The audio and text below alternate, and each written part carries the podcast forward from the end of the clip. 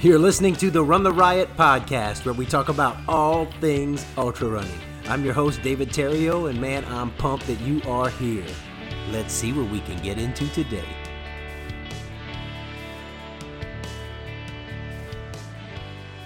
Guys, welcome to this week's Run the Riot podcast. Man, we got a good one for you today. It's a uh, it's a long one too. I'll tell you a little bit about it in just a second. Uh, but before we get started, man, we've got to thank the sponsors. Hey, man, you got to check out the Outlaw Race Series. Have you tried it yet? Have you looked it up? Have you gone to outlaw100.com, www.outlaw100.com? Well, we'll go there because races are coming up.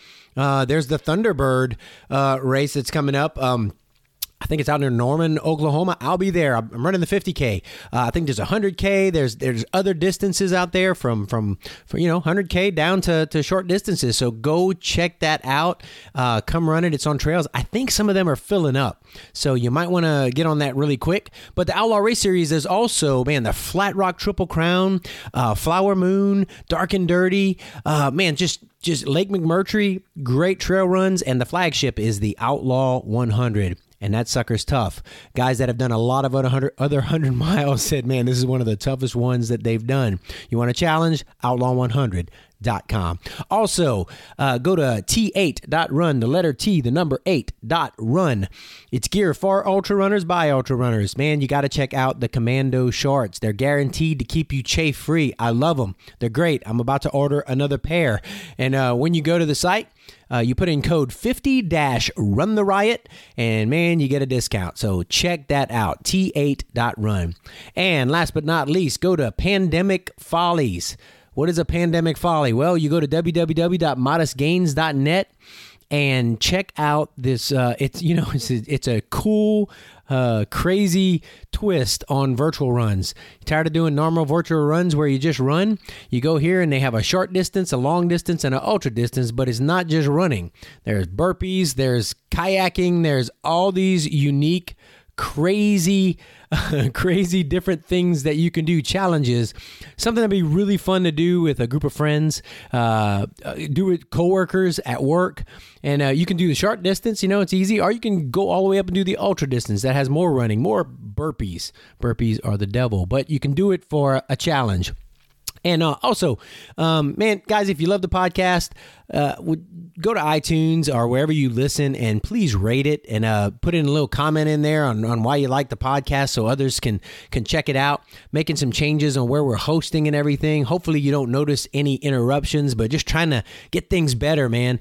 Um, you know, a lot. I've been getting a lot of feedback from people on different things, and just people are being encouraged. So, man, I'm just trying to trying to keep it going and, and, and do it well. Uh, also, if you want to partner with us, man, we've got a I've got a group of Patreon supporters, a handful of guys who uh, who are helping support the podcast with with uh, contributions, uh, monthly contributions through Patreon, a couple bucks a month, and uh, man, I appreciate that. And so, man, if you want to jump on board, every every little bit helps. You know, it costs to host and all that stuff. So, um, man, if you want to partner, uh, go to the website www.runtheriot.run and click on that little Patreon link.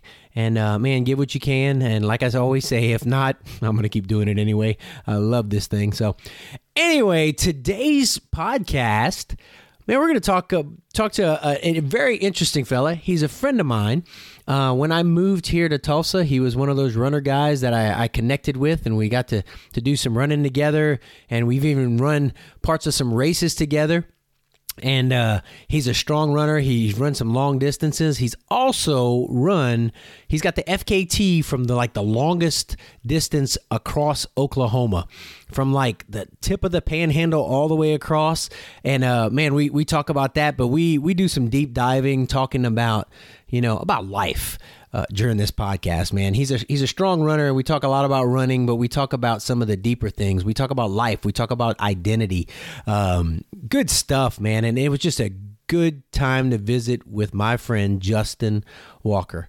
Uh, we call him Jay Walk, but uh, yeah, he was he was down helping direct the Pumpkin Holler Hundred, and uh, so, man, we got to sit down at Runner's World. Shout out to Barbara for opening up the store early so we can get in and record in person.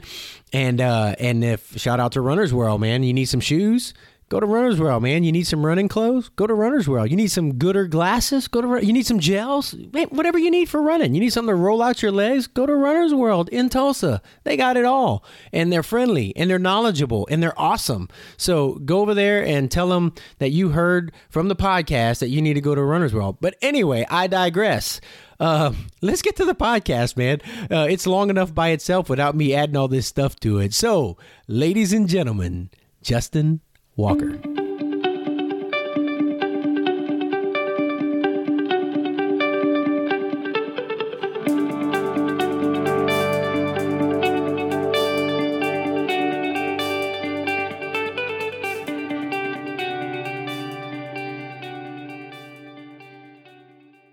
All right, uh, we are sitting down in Runner's World, Tulsa. Very good place to buy shoes and stuff. And thank you, Barbara, for opening up the store so we can be here early on a Monday morning. And I'm sitting here with a friend of mine, Justin Walker. Justin, welcome to the Run the Riot podcast. Thanks, David. It's good good to chat with you. Yeah, man. I've been been been wanting to do this, and you you're in town for uh, you helped direct the the Pumpkin Holler Hundred, man. How'd that go? Uh, it went well. Yeah, I helped. Um, let's see. I guess this is the second or third year I've been helping um, Ken Childress, who who started the race ten years ago. So this was the tenth the tenth anniversary of, of Pumpkin Holler, Nice. and um, so a couple years ago um, he just.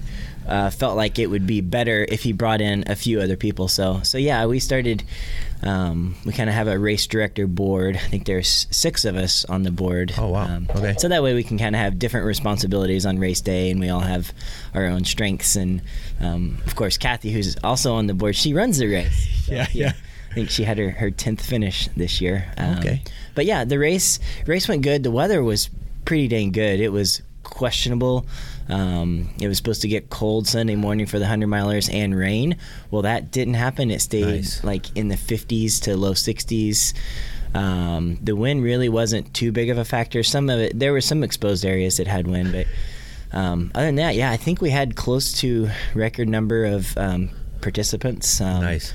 Some of that's because you know COVID has shut down a lot of races. Yeah, a Um, race. and- Let's run it. yeah, right. a, a real one. So I think a lot of our middle distance races had a lot more people. Um, I think our 50k was probably our biggest jump in in participants. You know, because Yeah.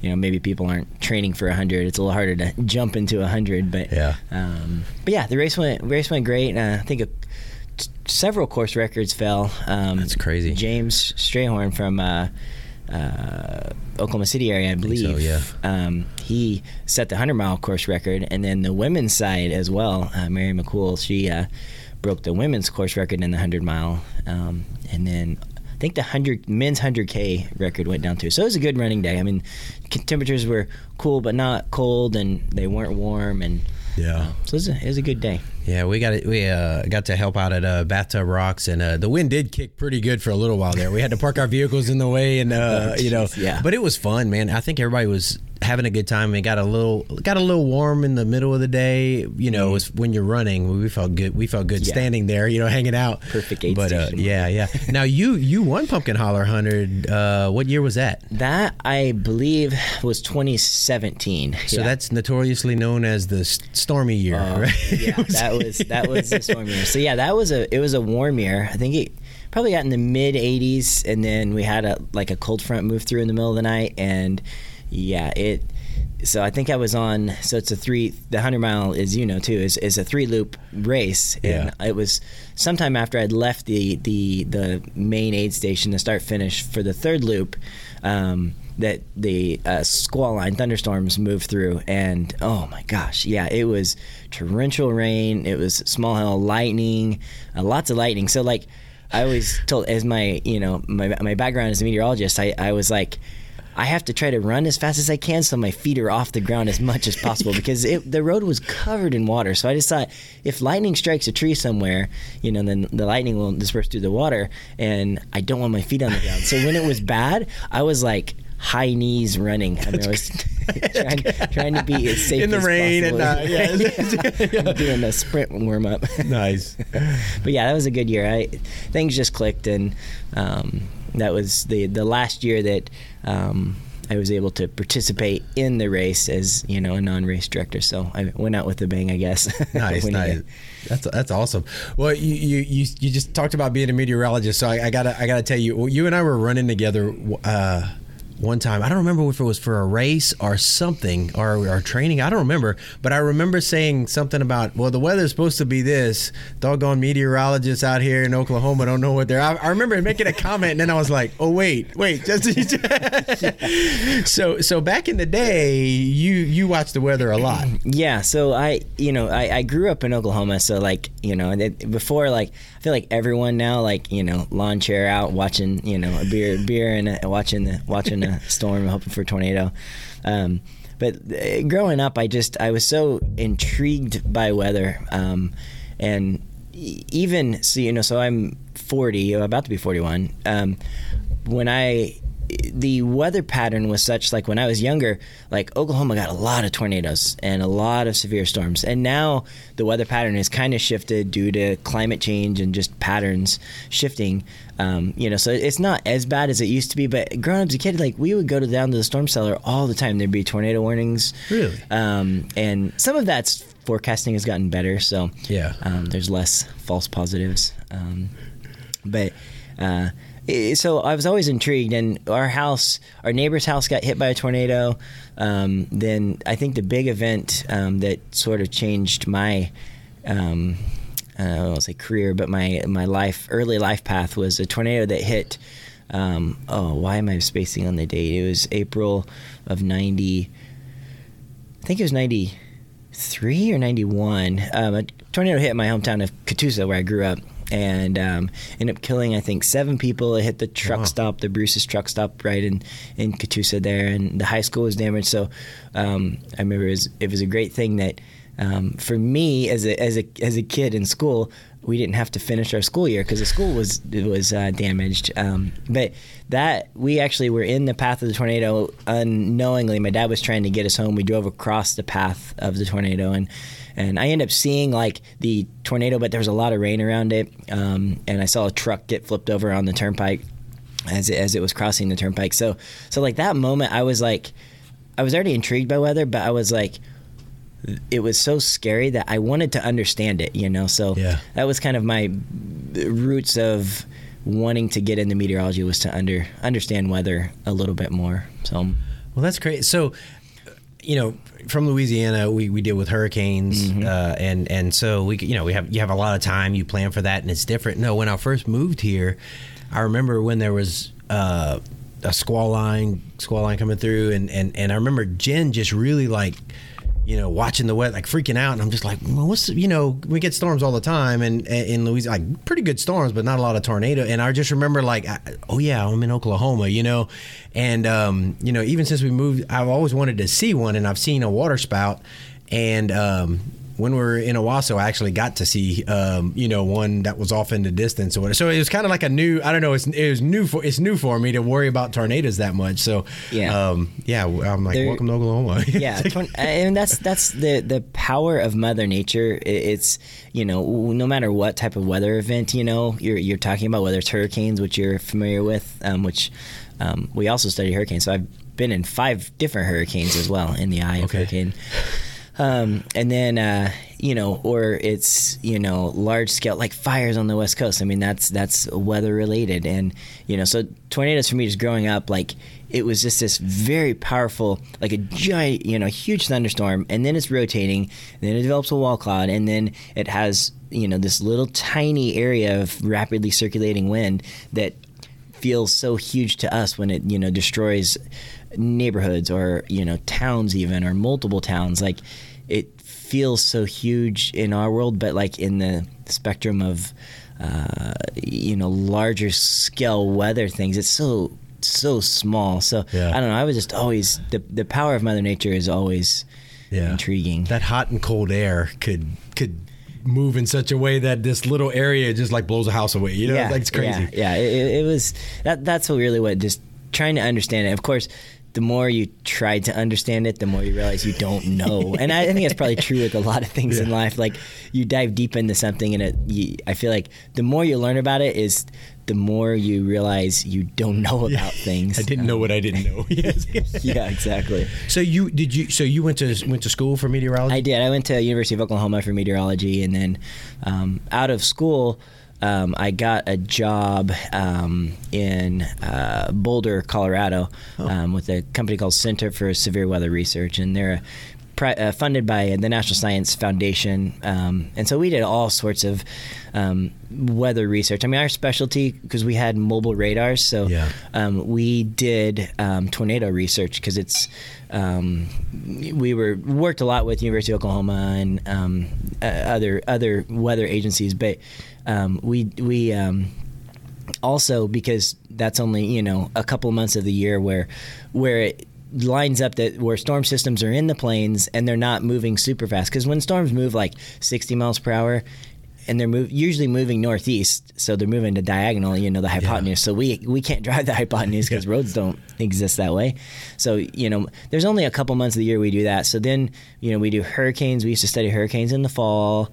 Um, we would do snow stuff in the winter. Like i lived on we took the trucks up to the continental divide um, in wyoming one year um, to a place called battle pass. So was 10000 feet and we had a um, a mud room where and we had the snow a mud room where we had to get out of our basically our snow clothes because we had to snowmobile into the radar um, about six miles um, and it was so windy up there. It was like average winds were like 50 to 60 and we could gust to 100 i mean it was and cold. and cold yeah so yeah wind chills were usually you know single digits or below zero and How old were you during all this? so this was uh, I went to school a little bit later. Um, I didn't transfer to the University of Oklahoma until I was 21. So I think I moved to Colorado uh, to Boulder um, when I was 26. I was probably like 26, 25 when I started, um, and I eh, maybe 20, 26, 27. But um, I did it for seven years Okay. um, until uh, I just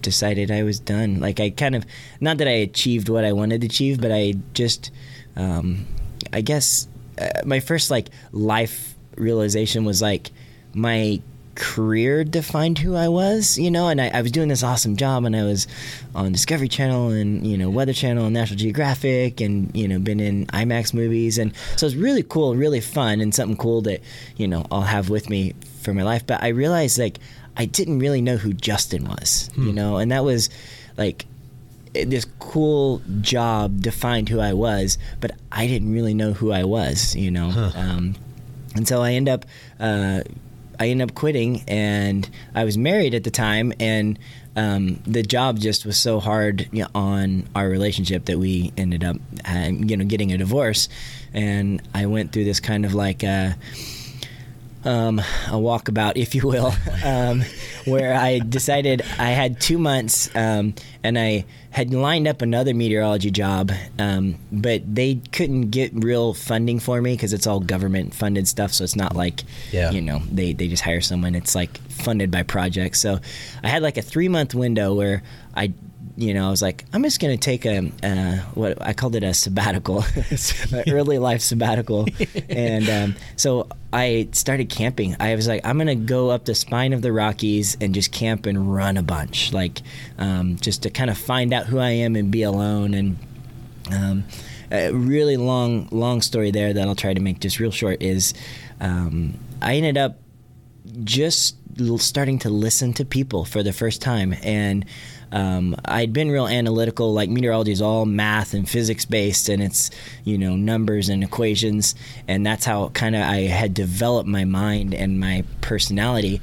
But I started realizing, hey, there's a little bit more to life than just this stuff. Like there's connection to people. There's listening to your your your heart, your soul, your gut. You know, and I ended up just listening to people, and instead of going up the spine of the Rockies, I ended up in the most northwest point of the contiguous United States in um, Olympic National Park, and just just listening to people. They were like, "Oh, you should go here," you know, or you're you're camping with them, and they're like, "Oh, there's this really cool, you know, natural hot springs over here," you know. So I would just just listen to people and.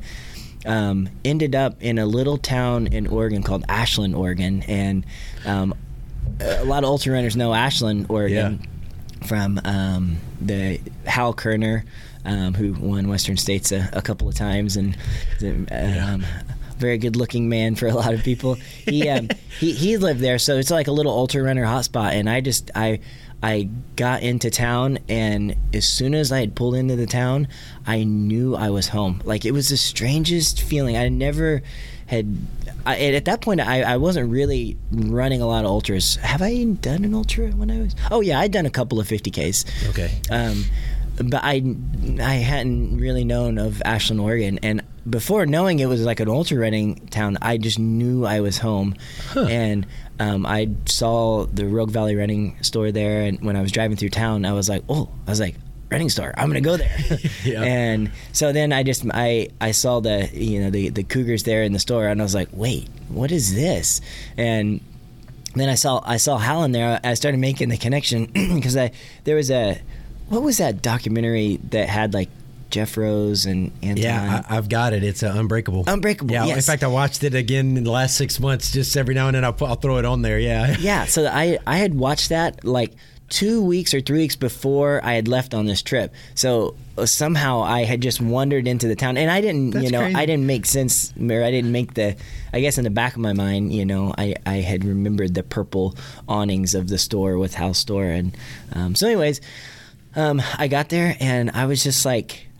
I know I wanted to live here, but it scared me because I had a meteorology job, you know, that I had lined up, and there's no real weather jobs, you know, in in uh, little tiny little town in Ashland, Oregon.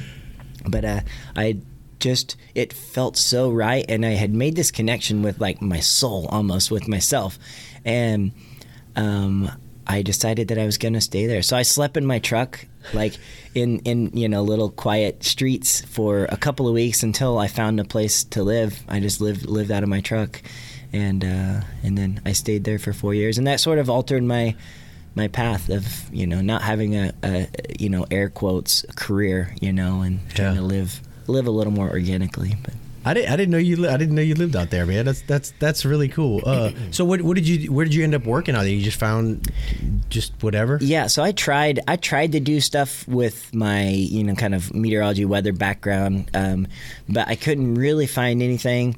Um, and I had some money saved up because I was, you know, living out of my truck and camping. Um, so you know, I had a little bit of a cushion, but I was kind of running out of a cushion. So I was like, I just have to get a job, you know, like, Yeah. and being a career kind of focused person, like it was a little painful at first, but I was like, I just have to get a job. And I've been going to this coffee shop in Oregon, trying to um, find jobs. You know, I was using their internet and like, where job, job, job. And I kind of got to know the owner, you know, because I was in there every morning, you know, like standing, waiting outside before they open, you know, because I was Yeah, yeah. always a morning person. And, um, and uh, eventually it just kind of came about. He, like, I was like, sure you know like i can't remember if he said you should just work here or i you know i said are you guys hiring i don't remember what it was but um, i started working at that coffee shop and that's like you know i began meeting people and listening to people there and i mean before that point. And then like i really started to realize working in a coffee shop like it's a very communal like atmosphere that like what i loved and what made me feel like really whole as a person unlike like a career where you're getting filmed and you're you know like that was cool. But like what made justin like kind of thrive you know make my my heart beat harder like make it bigger and have more love was just communicating with people it's just talking to people. I mean it might be you don't know them and you spend a couple minutes talking to them or you know you develop a relationship um, with with the person. And um, i think what the, probably the biggest thing was talking to a lot of um, and you know I'll, I'll say it was a lot of older gentlemen you know that come in the coffee shop and read the paper and drink their coffee you Yeah, know yeah. and and eat, eat a little snack. But what so many of them had said to me was you know they had lived their lives having a career so they could retire and have fun. Well by the time they got old enough like to retire they no longer wanted to have fun or could have fun you know like their body hurt or whatever it was.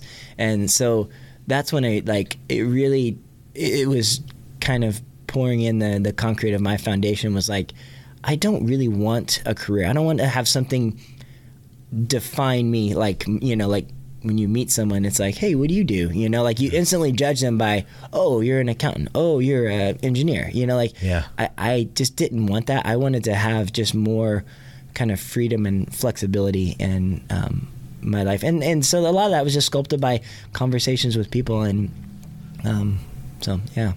Well, I, yeah, just and this is not even like running related, but life related. People, we need to listen. You know, I I don't know. We can learn a lot from other people, and uh, a lot of people strive to like where you were. I mean. And and I, I guess I've never I've never seen any of the, the, the shows you were on or anything like that, but I'm sure they're out there. I need to I need to look it up or whatever. Did, did you have the beard then, or you, you I, I had a I had a about like your beard. I had a shorter Okay. shorter like you know um, like a one month old beard. But but like all these people striving for for something and like especially a y- young man like you kind of made it you know you're on mm-hmm. TV you're doing this and and getting to travel getting to see amazing parts of the you know I mean just different parts of the country and and I mean that's that's really cool and and uh, probably people listening are like wow you know like that's awesome that's what I- I'd love to do that but it just wasn't it wasn't wasn't filling you you know it wasn't Yeah, it didn't. It, it it's a. It, I think it, it was a it was a chapter. Like I Yeah, always try to look at my life as a chapter. Like it's not like you know things end. It's just a chapter changes. You turn Yeah. it over, and I always think of my life as like you, you have this big book and it's full of blank pages except the pages that you've already written. Yeah. And there's no there's no path that you can't go down there's no path you can't choose. You just you get to choose. Like you have a blank page. And when something ends you know whether it's bad you know you get a divorce or you you leave a relationship or you leave a job you know or a loved one dies whatever it is like it's always just like it's a chapter you know? And that's how i've always tried to see things is like it, it doesn't define you. Things don't define you. You know the things that you do define you, the, the how you react to things, um, and so that's how I've tried to tried to scope the the the last you know. 15 years of my life is just um, the interactions, the the things that I do, no matter what it is. You know, Yeah. I mean, I, I work in a, a running store. I actually still am a barista. I, I also work in a coffee shop still um, Yeah. because they're just I love communal things. You know, and um, so Yeah, those those and those those things are those chapters are, are part of who you are. I mean, you know, it's years later, and and and, and anytime you're on a podcast, somebody's got you know people got to ask about it. You know, it's it's interesting. It's interest and it's yeah, it's it's a it's a chapter of of what makes Justin Justin. Yeah, and going back to what you said, and I remember I wanted to say this was, you know, you were saying listening, you know, listening to people, um, and not being related to running. But I, I think, especially with ultra running, I, I wanted to make this point was like. I've learned to listen to people and listen to my heart, but it's also taught me to listen to my body. You know, so like going back to to ultra running, I think that's so important to be connected to yourself and listen to your body because uh, it's it's key to you know okay am i thirsty? Am, what do i need? You know if you're not really connected to your body you know and nothing against listening to music but if you're rocking out the music you know you're not listening you're not feeling your pace you know? So i think there is a, a, a connection with you know the the listening to people and listening to your own body which i know you know too it's so, it's so important when you're doing doing an ultra when you're out there for 20 hours or you know 240 miles you know whatever distance people are doing Seventy something miles over 240 miles. yeah, I wasn't going to say it. Yeah, yeah, it was yeah. it. Things Uh, happen. Yeah, but uh, well, you know, and, and I yeah, I agree hundred percent. And I, I I don't know. Do you do you listen to headphones? You have headphones on a lot when you run, or you kind of I am. I don't usually listen to headphones. Sometimes I have like a little. The, I have the little Nathan Rob Krar pack, and I will put my phone in there if I'm doing a long run and I'm going slow, and it's a purposefully slow run. Um, but generally, I don't listen to, to music. I'm. I actually don't have a pair of headphones, so Gotcha. it has to be on speaker, and then I don't want to annoy Then you're- people. you're or- that guy. Yeah, yeah, rocking out. Yeah. yeah. Um, no, I, I, I, and I go, I, I both ways too. I'll listen to stuff, but I, I like doing races where, especially races where I'm not listening to anything. I don't know. I just to be, to be present, Yeah. to listen to, listen to my myself and my body and, and, and what's, what's happening. So, well, so for you running, did you, did you run, did you do sports and stuff as a, as a, as a kid or was that, I I didn't. Um, well, okay. I I did. Um, I tried, um, but I was the epitome of unathletic. I was so. Um, I w- so I played football my eighth and ninth grade year um, in in you know middle school, high school, um, and I was the slowest guy on the team. Well, actually, there was one lineman that was was slower than I was, but I I just I was so uncoordinated. Like I didn't know how to use my body. You know, Yeah. like I was just one of those really just uncoordinated kids growing up, and um, so I tried football, um, and. Uh, you know, when you're that young, and we we didn't have a very good team, so we just ran the football. Like our quarterback wasn't uh, like a very good, so they put me as a wide receiver because they just said, "Okay. Justin, go run." You know, just run the corner off and Distract you know, yeah. so uh, I don't. I never caught a pass in two years, um, and I think they threw to me once, and um, I. I got hit before the ball got to me, so they actually it was pass interference. so I was like, yeah. my one chance, I see the ball coming, and then bam, I get hit, and but whatever. So, um, yeah, I didn't. I, I did actually in football. What changed that path? Because I love football, you know, growing up but uh, I actually um, volunteered to be running back, and um, and they threw together like this offensive line and had the first string defense in there, and of course they they didn't block, and I got hit, and I had like two guys on my back, and I was trying not to like fall on my stomach because I didn't want to get the wind knocked out of me, so I decided to put one knee down instead, and when I did that. Um, my hip made a bunch of noise and it um, shattered my hip and dislocated my hip. Oh, wow. That ended my uh, football career. How old were you then? I was fif- 14 or 15, I think. I was a freshman. Um, so, yeah, maybe 14. So you had had to have surgery pins or whatever. or I anything didn't like- have surgery. Okay. So what happened was the um, the the the the ball in the socket. The ball kind of slipped. It slipped out and it just shattered the edge of the cup off. So Okay. into small pieces. So of course, I mean, I had to go to the hospital and they did. Um, I think it was a CT scan that they did, and they were really small, fine pieces. You know, so it Yeah. wasn't like a big break. You Right, know, right. it was like I mean it was a shatter, but it just kind of slid out of socket and broke some some of the edge off. So um, they said I could be in a full body cast because what they said was the I was young enough that my body would. Um, dissolve the chips if I don't move it. If I move it, obviously it's going to ir- irritate it. So they're like, either we put you in a full body cast, you know, f- for I can't remember what it was. It's like four weeks or five weeks or something, or you're on crutches uh, for ten weeks with no weight. And I was like, I'll take crutches, please. Yes, yeah. Alex for 200. Um, Yeah. And uh, so I did crutches and I just had no weight on it. But um, the issue I developed was huge atrophy, not using one leg for 10 weeks and one leg for the other. Um, I developed a horrendous limp after that, um, just favoring it. And I had that when I started running, and I realized I'm going to get hurt, you know, if I have yeah. a big limp. Like I was a real bouncy runner, so um, I had to work through that when I started running.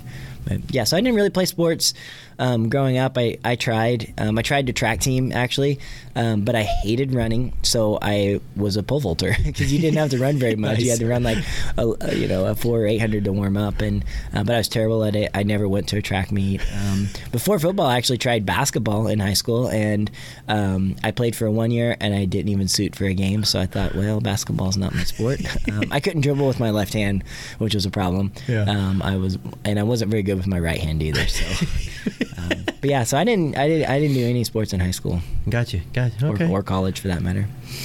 And so you, you discovered running, ended up in a, a really cool area in Oregon to run, and, and so you did did a 50k. What was your first? Um, so you did 50ks. What was your first like? Uh, I don't know, 100 miler, or, or what, what? How did it progress from there? Yeah, so- you've done some big races. I, I have, yeah. I've, I've done some big races and some really dumb runs over the years, and uh, so I I had moved. Um, so going to college, you know, I was a little bit later in life, and I weighed 225 pounds when I was in college. So I was a. a I can't a- imagine that. I, know. can't imagine you at 225 pounds. as, dude. That's crazy. A, a portly young man. Um, and uh, so I moved to Colorado and started um, when I got the job um, in Boulder. I actually lived in Denver at the time, but there were lots of city parks and people were running. And I was like, wow, maybe I should run, you know? So I, I started running. I did a couple of road marathons and um, the, actually, well, yeah, I did too.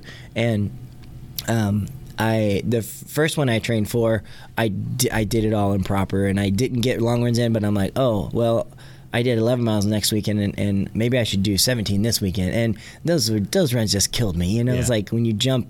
When you don't do proper training, when your body's not used to it, like Yeah. your body hates you. It's not And fun. No, Yeah. no, no. So, I the first ri- I signed up for the Denver Marathon, and the first one I only got to like I think I did a 17 mile run and it just felt like death. So I, I and that was like two weeks prior to the race. So I decided not to do the race because I wasn't ready. Yeah. So then I trained properly. The net, the following year I had a little better training block and and completed that. But so after that, um, I did a couple of 50ks. Um, and um, and then so I'd done a couple of ultras. I ended up in Oregon and with those people and, and um, with um, Hal's group there, and um, then. Uh, uh, they there was a 50 mile race, so I kind of did my first 50 on a little bit of a whim. I mean, I'd done some ultras and done a lot of you know like trail running and um, uh, and it just wasn't a great experience. I think I, I mean it was an okay time. It was like 10 for your first one. I think it was like 1050 or something, and it was on the PCT in Oregon, so it was beautiful, a little high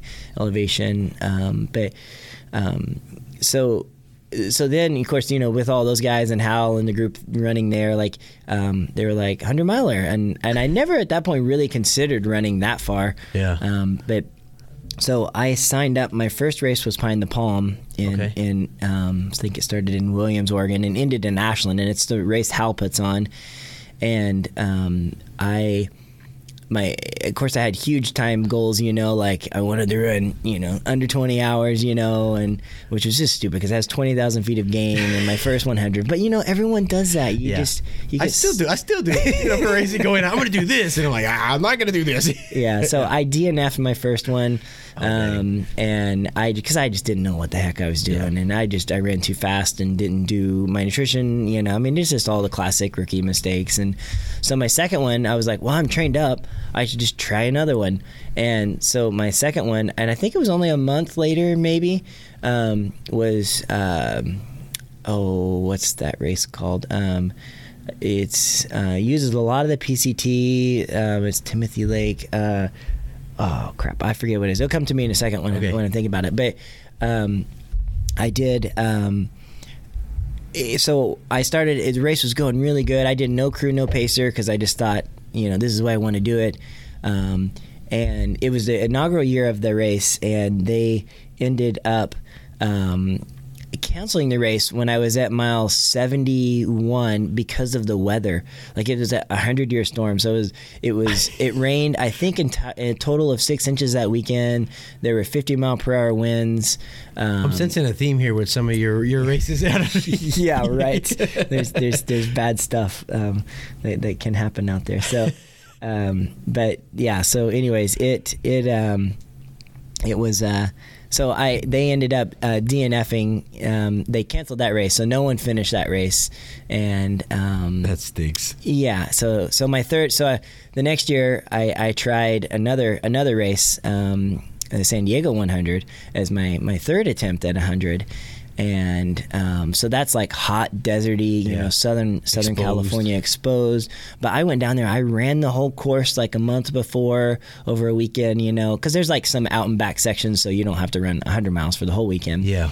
but um, I ended up um, developing the first time ever I'd had um, asthma, so like an exercise induced asthma, but I had no idea what was happening. I just knew like things felt really hard, you know, like I was running and I was like, man, why am I so out of breath running? And um, it just slowly got worse, and I started um, clearing my throat a lot.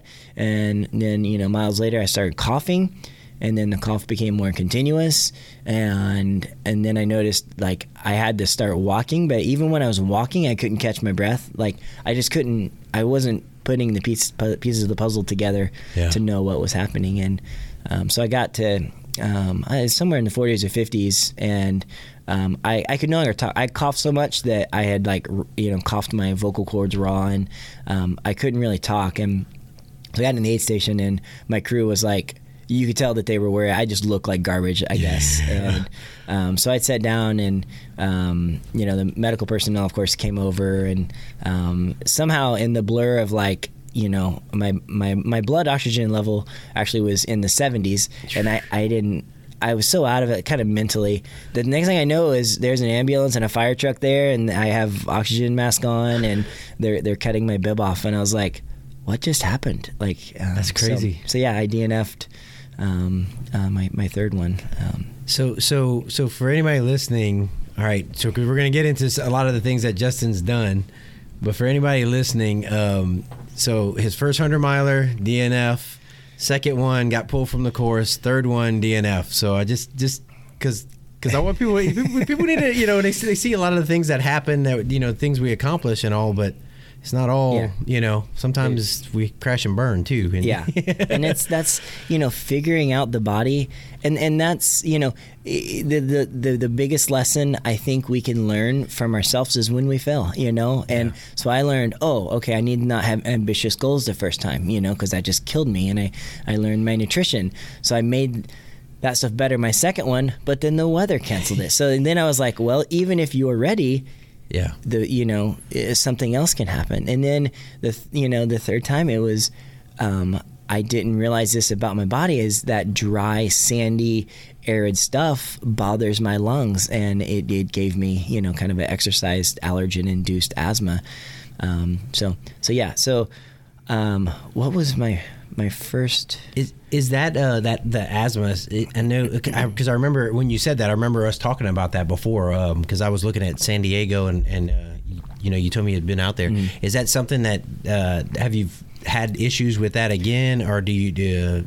I yeah. it, it has continued. Um, I feel like it's gotten a little bit better, um, but it is something. So um, I do have um, a, albuterol inhaler now Okay. um, for when that happens, but I actually haven't used that in years because there's.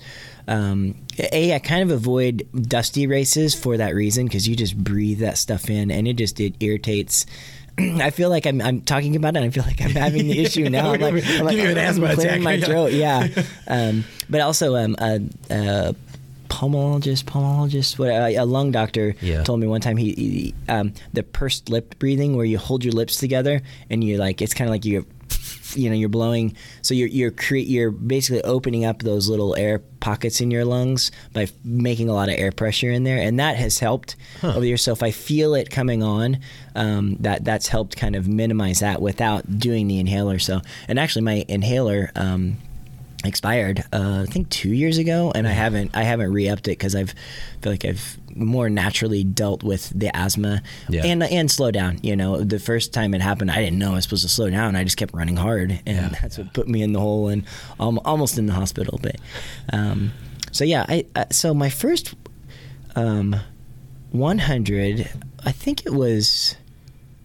Was it LOViT 100? That know. was my first one. Um, Called up your your Jeez. Sign up, but Why there's, can't I I think there's another Justin Walker out there. Oh yeah, there's yeah. That's a, it's it's a common name. Yeah. I, I think my first one was I see Leadville on here. no. That's 2006. That that one's not me. Okay. Um, yeah. other guy. Yeah. Um, I think it was. I think it was LOViT. okay. Um, when once I moved back to Oklahoma. Um, so this is I, all those attempts were out west, which are all like mountain arid stuff because living in the mountains. Um, so yeah, so I believe LOViT was my first one, um, and um, but you know, taking all those mistakes, it took me you know probably three years and and four tries to finish my first one. But that's you know you just learn, you know, Yeah. like it's it's like life, like running. Is is you learn from your mistakes, you grow from those mistakes, and um, so yeah, I love it. I mean, it was not. It's not an easy first one. It's No. in Central Arkansas, like twenty thousand feet of gain. You know, um, and it, it was, of course, a miserable a, a weather event. It rained the first eighteen hours. You start Friday night, which I love. I actually Yeah. like starting the night because you're kind of fresh Yeah. that first night. You know, mentally. Um, but yeah, it's just rocky technical. It's you know the um, it, it, it was a booger, but but I but I got it done. You play second, and you did it in 25-11, which is great for LOViT. So, I mean, like, yeah, so Yeah. it- evidently you came together and you nailed it. You know. Yeah. Um, well, and I had done. I mean, it, you know, I felt like a pro, at it at this point, at, at attempt number four. You know, um, and you know, I'd done I done several other ultras. Done a lot of in Oregon. We did a lot of like you know, kind of fat ass runs. You know, fat ass ultras where they, they don't go on your ultra sign up. But so we were we were always doing 50k type runs and Yeah. big big river runs on you know the Rogue River and um, so by the time I finished, but man, when I I remember um, I I had um, I had a, a crew out there helping me and I was I know I had one mile left and I and I got to the road you know and it was just easy road running. And I decided I, I was like okay I feel like a pro so I want to act like a pro when I finish. So I at mile 99 I just let it out. I cried and I actually caught my foot on a rock on the edge of the road and fell because yeah so I'd done all this like trail running and not fallen. And then on the road I fall because I'm you know I'm crying and, and bawling. But it, it was such a I mean you know your first first 100 when you finish is such a, a emotional journey. Yeah. and mine felt like a journey times four because you know it was a um, a long time coming to, to finish that that first one. But yeah so I, d- I did well. I mean I, I got second place. Um, I actually me and the leader ran together for the first 60 miles and then um, and then the wheel started wobbling a little and I had to slow up and he he went on I think he did sub just under 24 hours 23 something but um, but I got it done So I'm, I'm, I'm actually uh, r- r- real quick while we're talking because I'm looking at LOViT for February. I hadn't done it yet, and I've, I've hi- hiked a part of that trail. It's beautiful. You know, uh, it's a Yeah. nice trail. So, uh, so we'll pause and uh, ask for any advice for LOViT. yeah, um, I, I would say definitely, you know, get on some more technical single track trails. There's some pretty rocky sections. Yeah. Um, there's they're a little bit longer climbs too. I feel like um, they they're not sharp short climbs. They're just kind of longer grinds. And if you're not doing so well, it's a, if you're having to hike the hill, it's a long. You know, there's a couple Yeah. of long hills, like couple mile like stretches where you're just kind of slowly heading up. And um, but uh, the weather is a major factor with LOViT. Like I, I was going out to work in aid station um, a couple years ago, and they were just having horrendous flooding, um, and they actually had to cancel. The the uh, Forest Service pulled their permit the day before the race um, remember that because one, yeah. yeah, it was just one of the river crossings. They showed the video, and it was like. Yeah, you're not gonna cross that safely, you know. So, um, but uh, so I, uh, but yeah, so weather's a, a major factor there. It's um, typically not super cold, but I mean it's February, Arkansas winter, you know, so 30s, um, maybe 40s to 50 during the day. But um, but the rain it always seems to be rainy, like Yeah. at least and. Um, it's just a rainy time of the year, I guess. There, but yeah, I'd say definitely get some a lot of miles at Turkey, you know, for yourself, Yeah, yeah. um, or anyone else that's that's looking at it. Is just get, get on trails and do do a lot of climbing. It's it's um it, it lives up to that twenty thousand feet of, of gain. Gotcha. Good. My parents live out not too far from there, so uh, I'm hoping I can get some time out on the course. So Oh we'll yeah, see. I'm sure you'll do well with your your We'll see. experience. Yeah, See? yeah. you never know if you do it, yeah. Like we said, you never know. Oh, yeah. Uh, well, um, so so you, you got that hundred miler under your belt. Um, how, did- how did your body? I always like to ask, like especially when you finish your first one, how did your body react? Did you have? Because like my my ankles and feet swole when I finished my first hundred. Did you? Uh, in yeah, how'd you feel? I definitely had kinkles. Yeah, Uh, yeah, yeah. I had like sausage toes and like ballooned old feet, and you know, weird. yeah, it is. It's and it it was really just my first one where I had that issue. Same, same, I don't yeah. know if you know things constrict blood, you know, vessels constrict, and it just you get swelling in the feet. But yeah, I mean, my ankles were all purple, you know, and um, it just. I remember I took a picture. Um, with my belt buckle and then like I was like tiger balm and like something else in the picture and my feet you know it was like Yeah, yeah. my my toenails were fine you know like Yeah. I've I actually never really had issues I've lost maybe one toenail but I usually don't have toenail issues or blister issues um, but um, it- my my feet were just so swollen and Yeah. yeah, it took I, I definitely that was I, I think over time the more volume you build into your body, the bigger your base is, the the quicker you recover. You Yeah. know, I mean, you know, some of these guys, you know, that do hundreds a lot, you know, they have huge bases, so Yeah. their body absorbs the run, the, the abuse a little bit better, and recovers. You know, processes the, all the recovery a little quicker. Um, so I think I think a lot of I mean it's all it's all it's distance, but I think a lot of it depends on how hard you run it too. Because you got you got guys. I mean, like look at look at Pumpkin. You got uh, you got Iron Will. You got Renee, and, Oh, and yeah, all yeah. those guys who are just like they just did a hundred last weekend. They're doing one, and they have one next weekend, and, and they just they just kind of keep plugging away. But they're not.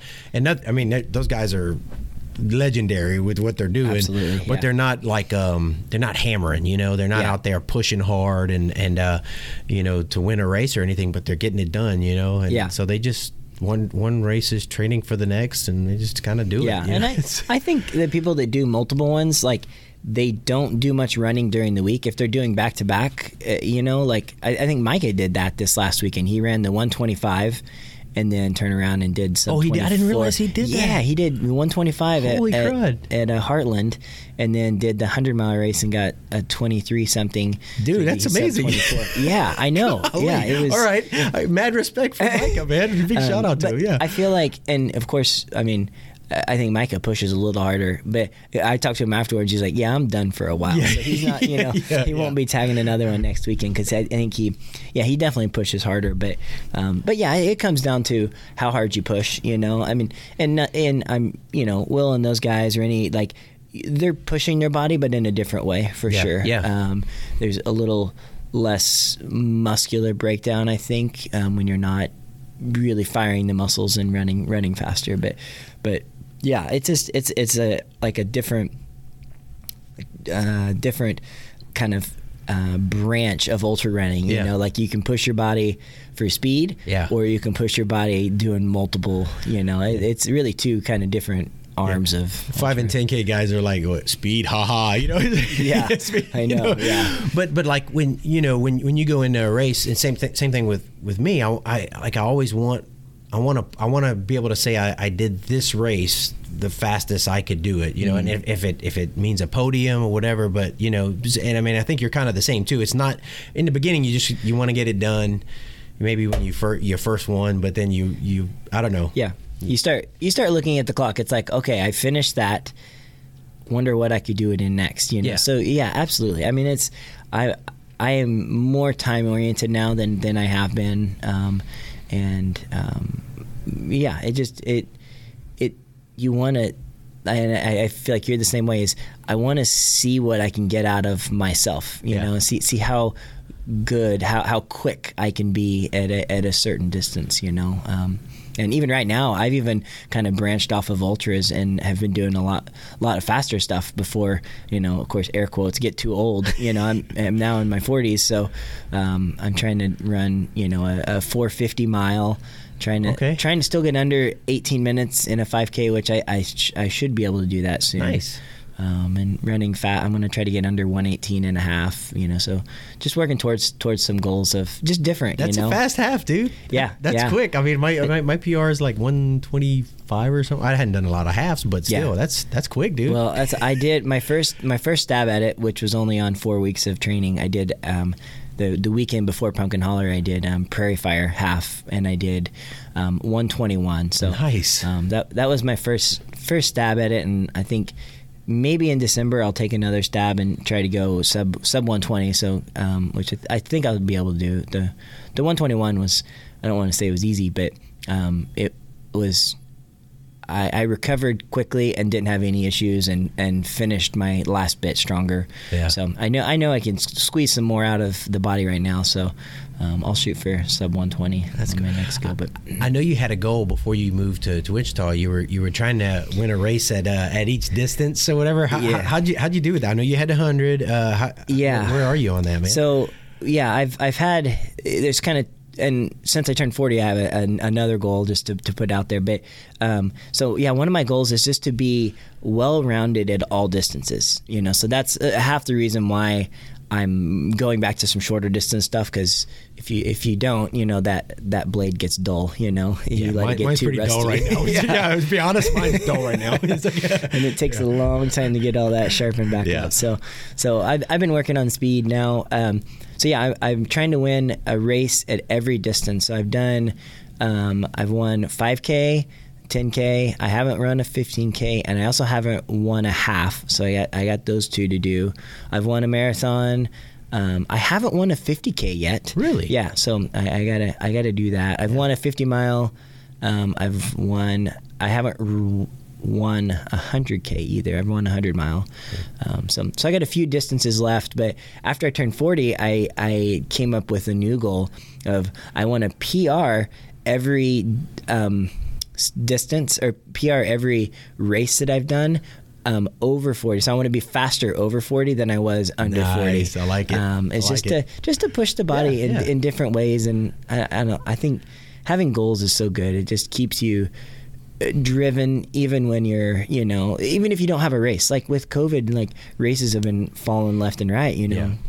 but i'm still driven because i have a goal that's separate from races you know like Yeah. and uh, mine could be a time trial too like i'm i'm fine with that but really i would like races but like Yeah. i did pr um, my 50 mile um, wait did i do that when i was over 40 oh yeah i was over 40 Whew. okay good Um, it was close. Next day, no, I did a, a, an FKT on a, a, little trail system in, in Wichita and um, PR'd my 50 mile.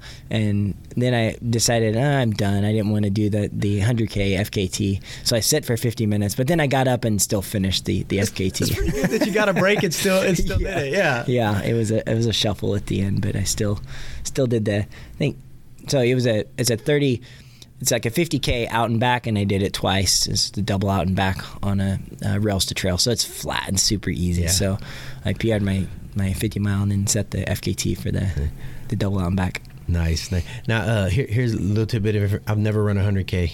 Really? Yeah, never did a 100K. Yeah. It's it's a weird distance because you almost have to train like. I mean, you can kind of train like a 50 mile, but it's there's not a lot of 100ks out there. Those, those Yeah. metric, you know, there's a lot of 50ks, but 100k is yeah. Yeah, just never because in my brain, it, I don't know. You know, if I'm going to tra- do a lot of that training, it's like ah, just get the buckle. You know, go 100. Get yeah, the- I know. You know, it's yeah. hard to. It is. I think I've only raced maybe once. I did the Gorge 100k. Um, maybe I've done 200ks, but um, I haven't done a lot of 100ks. Yeah. But I did that. You know the FKT for for funskis, and Nice. I guess technically that PR'd my my 100k distance. Yeah. as well. well. well, we need we want to get into your big FKT, but first, um, you um, you did you didn't you do uh, you you've done some other big hundreds? Didn't you do Wasatch and some of the other Mm-hmm. you know mountain? Yeah, I've done um, Wasatch. I've done uh, Bighorn. Um, And you've done some of those while you were living here in Oklahoma. correct? Yeah. So, so Flatlander, Flatlander can can go out and There do it. It come may not it may not be pretty, um, and you may done. you may struggle. But uh, yeah, I've had a I've had a, a goal to run Hardrock for a while, um, Yeah. and so I'm always I always pick up a qualifier, you know, to, Yeah. to keep to keep. Um, just to, I actually haven't put in yet because it, it just that was like for me that's like the granddaddy of, of mountain 100s Yeah. you know um, and maybe maybe UTMB is up there with that but like Hardrock I just love the San Juans and that's I go every summer I go camp I've, I've run nearly every or hiked every section of the Hardrock course Really? um, it's just a it's a magical place I love the San Juans they're so rugged and so remote you know you Yeah. really feel minuscule when you're out there which is just a good feeling like Mm. I think we often feel like we're supreme and we're so big, you know, but I I I just love the feeling of like we need to feel small to to really appreciate the things around us and who we are. So. yeah, puts things in perspective, man. Yeah, you it know. does. Um, yeah, I agree. Yeah. yeah, yeah, hundred percent. So, so uh, yeah, so you've gotten to do some uh, up until. Um, I mean, what, what's been your your? I guess the race where you feel like you've gotten the most out of yourself, or your. I, I, don't- I hate to say favorite race, but like, what's what's been like a race that you finished and you just been like real. Um, just felt real good about it, whether it was a good time or not. uh, Mm-hmm. you know, that you enjoyed it. You know, honestly, I think my um, not my last 100, but the 100 before Bighorn. Um, I was living, I living, still living in Kansas, but trained in Kansas for it, which is even flatter than Tulsa. I mean, there's like uh, there's no hills in Yeah. Kansas. Like we we have to go run the edge of a dam, you know, embankment to, to get any gain, which is just like Sounds like when we ter- did Louisiana, parking towers Yes. and up and yeah, down exactly. Yeah, Uh, Yeah. yeah, The um, stairwells of parking towers that, that are that, that you could have some air moving through it, so it's not a sauna in there. But um, but I, think I probably was most um, proud of that because um, I the training was was hard to get in. I mean, I would have to drive two hours to get some longer hilly runs, and they're Yeah. still Kansas hills, you know, it's the Flint hills. So it's not like Yeah. you're getting big long gains. It's like oh, I got 150 feet in two miles. Okay, that's pretty good. you know, like, Having to drive two hours for that. Yeah. yes, yeah, yeah. you know, uh, so you got to you got to do what you got to do. You know, and I did some treadmill time too, but Yeah. treadmill's just it's hard to to really uh, be. You need you need that like stabilization of un, Yeah. unstable surface on your your feet to to to to feel like you're really trained well. But I think Bighorn, it just that they almost um, that year. I think it's is 2018 or maybe it's 2019. I can't remember. I think it's 2019, and um, it was the no, it wasn't last year. Ah, whatever it was. Um, they had a whole bunch of snow still up top, like it was a big snow year, um, and the the snow melt was just terrible. So the trails, I mean, Bighorn's notorious for its mud. It's just- yeah, yeah. It- yeah, it's just a, a a nasty course, you know. In terms, I mean, it's a beautiful course, but it's just it can get nasty, you know, if, if you know what I mean. So it, it just had mud and then lots of snow up top, um, and um, it was a struggle. I they extended the cutoff, and I actually needed that. I was I Wow. for the first time ever, I had chased cutoffs, and being like you know more of a, a, a faster runner, you know, kind of front of the pack guy. Um, it, it was um, a humbling, really cool experience to be a walking out race, basically, you Yeah. know, and, and struggling mightily. And um, um, so it, it was a I think I was probably most proud because I probably wanted to quit more than any other time, except I didn't. Um, you know, I didn't have a way out if I quit. Like I had to just get back because Yeah. I didn't want to like.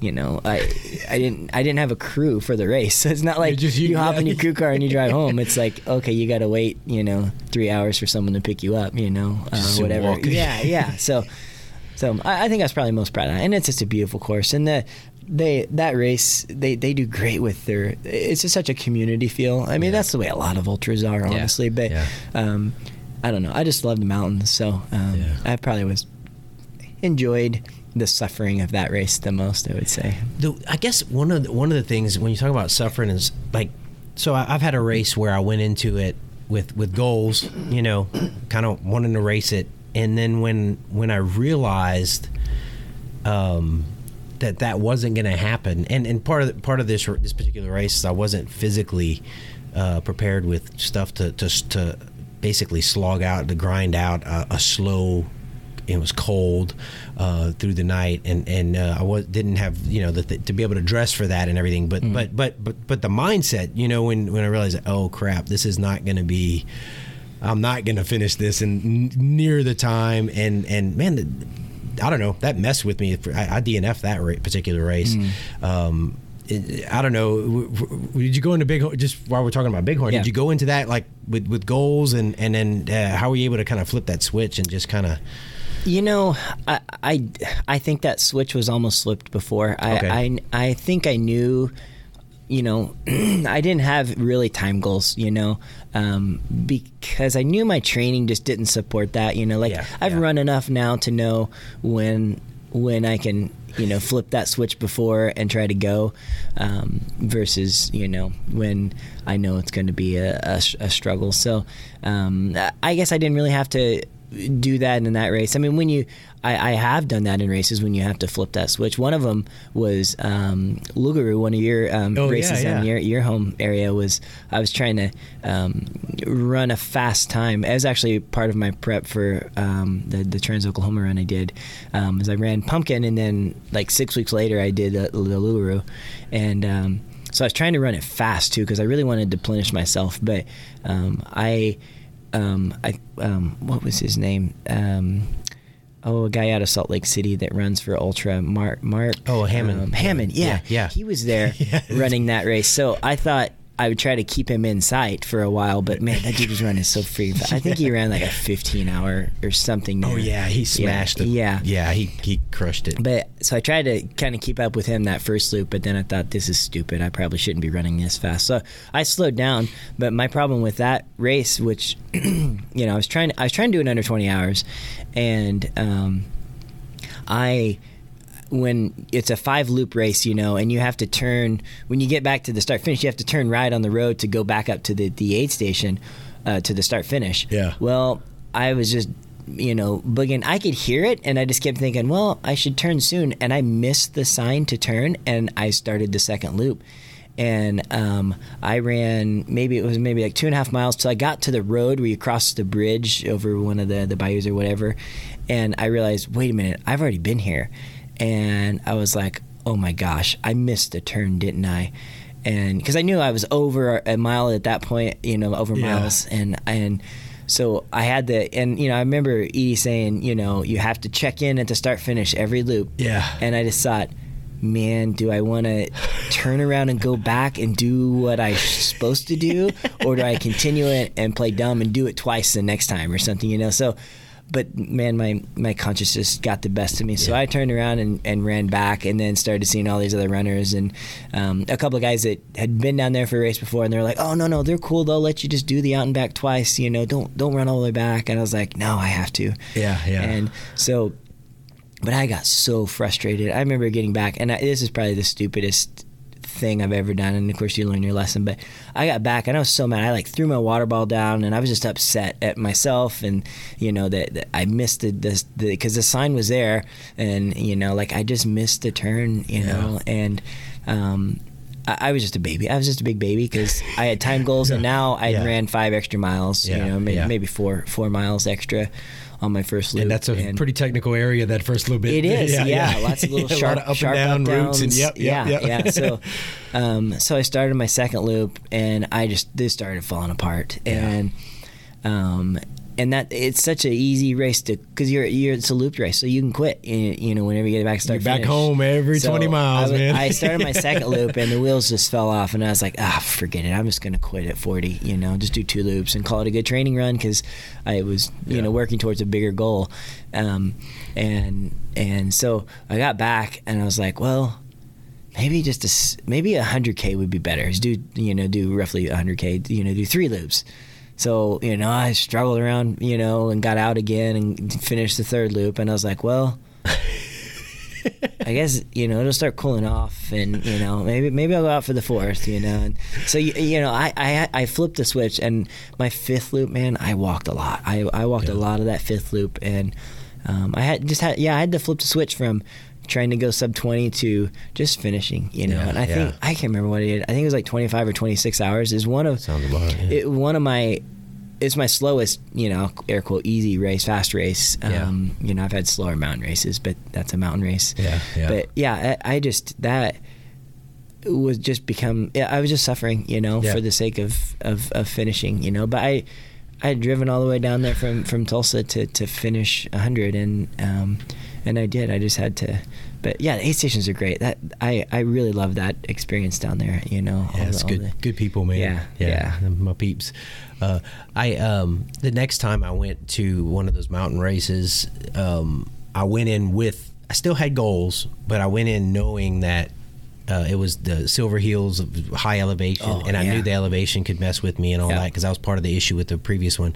But I went in at knowing that okay, I might just have to grind it out, and and and I ended up having to grind it out. You know, Yeah. uh, at that up to that point, I'd never every uh, hundred had been under 24 hours, and this one was 32. Ooh, yeah, Yeah, yeah, So it, but It's you know, different. got it done. You know, Yeah. like, it, but it, but I, but I pretty, I'm, I'm proud that I got it done. You Yeah. know, like that was one of them that I was like, oh, yeah, I had to dig deep. I had to, had to, had to do it. You know, Yeah. um, Flatlander. You know, yeah because it's easy when you struggle it's easy to want to drop especially you know like eh, being a faster runner you know it's i- when you're a little time centric you know it's if you're gonna have a slow time you know like i- you you it just looks not good, right? Your UltraSignup Yeah, goes right, down. Right? exactly. you're- My the- the percentage is gonna go down. Oh, no. Yeah, the vanity in in, Yeah, in the sport of, of hundred miles is Yeah. you know I is know. that. But but yeah, it, it's it's really humbling and it's good. Uh, honestly, it's good to to have bad experiences or you know slow experiences um, because it just it teaches you more about the sport, teaches you more about yourself. Yeah. You know, of- Character of building, not, man. Yeah, of not uh, when things go wrong, shift shift gears. I tell you, I uh, and, and for people who are out, like my, my first race was at at uh, Lugaroo when it was uh, our Cajun Coyote, and uh, I remember I, I finished. I had a pretty good time for my, my first one, but and I I remember being back in the camper. And it was cold. I, there were snow flurries in South Louisiana. It was so cold. It was in the 30s. And I remember the next morning, and sun was coming up, and I was in my parents' camper, and you know, still kind of shivering from you know, and the rain just started pouring, and I could think about all the people still on the trail, Uh, and yeah. dude. I had such mad respect for, and I saw pictures of water like knee high on that trail in the freezing cold, you know, like really cold. I'm like, dude, those those guys are tough, you Yeah, know, to, yeah. to grind that out, just slow grinding in that cold wet. Yeah. Ah, yeah that's what that's what i love about just ultras and, and Hermans in general is it's it's such a it's it, what i always say it's it's 90% mental and then the other 10% in your head. It, it, it, it almost true. truly is upstairs. Yeah. like your body will do it. And you'll see that you know if you go to a race you, you know like you'll see all different body types all different ages. Like it doesn't matter what they look like it's like how much do they want it you know how much do they have that mental piece put together? And that's honestly why it took me four attempts to finish one was i didn't have the mental side Yeah. of it you know? I had to develop that you know? I had to i had to i had to to fail to in order to succeed so. Yeah. Well, man. Um, so you made mention of the your your Trans Oki run, and so I mean this fits really good in what we're talking about because we're talking about races and buckles and times, and um, you decided you're going to run across Oklahoma from the tip, the I guess the I don't know furthest way possible from the from the tip. And I mean, really, there's no no buckle there. There's no, you know, there's just uh, just I guess an FKT, in which a lot of FKTs are happening right, you know, now because of COVID. But that was before all that happened. So what? I don't know what what birthed this into your brain and and made you decide to to do it. Well, so at the time, um, I was here in Tulsa. I was taking um, a yoga training, and I had developed my kind of meditation practice a little bit more. Just that that silent, silent, silencing the mind. You know, it's such a hard thing to do in today's world because of technology and you know all the distractions and um, so. Um, I had I, I was had a very regular practice, and I'm a little out of practice. I've been getting back to it now as meditation because it's such a powerful, powerful thing for for the mind. Um, but I was meditating one morning, and um, I was coming out. So my, my I'm pretty good at turning off the mind. Like I may, may be able to to silence it. And I was coming out of the meditation, and my subconscious like um, uttered uh, it like said this in my head. It said you're going to run across the state of oklahoma. And i remember sitting there and it was in the dark in my, my apartment and i popped my eyes open and i i, I verbally said you're gonna do what? Like i i physically questioned my own subconscious mind. Like i mean it was like the most like um, Have you told this to a therapist? yeah, I know, I know. Well, that's that's what that moment felt like Yeah. because it was like two different Justins right there. It was hmm. like this internal Justin, like knew I was going to do this weird, crazy thing, and I never even thought about this before. Like, never thought about running across. Like, Huh. I mean, I've done hundreds, and Yeah. that just felt like enough suffering that I'd ever want to do. But like in that moment. It, it, that subconscious thought of, of just being silent and letting this internal voice or internal wisdom kind of take over um, the the moment, and it was just as clear as day that I would do it. But my coming back to like my reality and the conscious mind, I had no freaking clue how to do it because, you know, like I didn't even know how far it was. I was like, oh gosh, what is that? You know, maybe 300 miles. Like I, I had no idea. So, of course, you know, I get some coffee and, you know, I get the map out and map it out, and I was like. 511 miles like what well, actually when i mapped it i said 521 but Yeah. the actual the actual route that i did was 511 but so i had you know like i there's no training plan for a 511 Yeah. mile run like you you know so i had no idea like even how to approach it, you know. So, um, so yeah, that's how that's how that was birthed was just through a, a, a meditation. Um, it That's just, crazy. yeah. So did you um, at the time? Did I guess you, you, you looked up what the FKT was? Uh, was that was that was that the route? So there- there, it was. Um, so no one had actually officially done the FKT. I guess. Okay. Um, I had, you know, as I kind of put this out there through some of the other kind of um, local, you know, ultra runners around Oklahoma, is they they said a couple of guys had um, do, had did it uh, a number of years ago, um, and uh, I think they did it.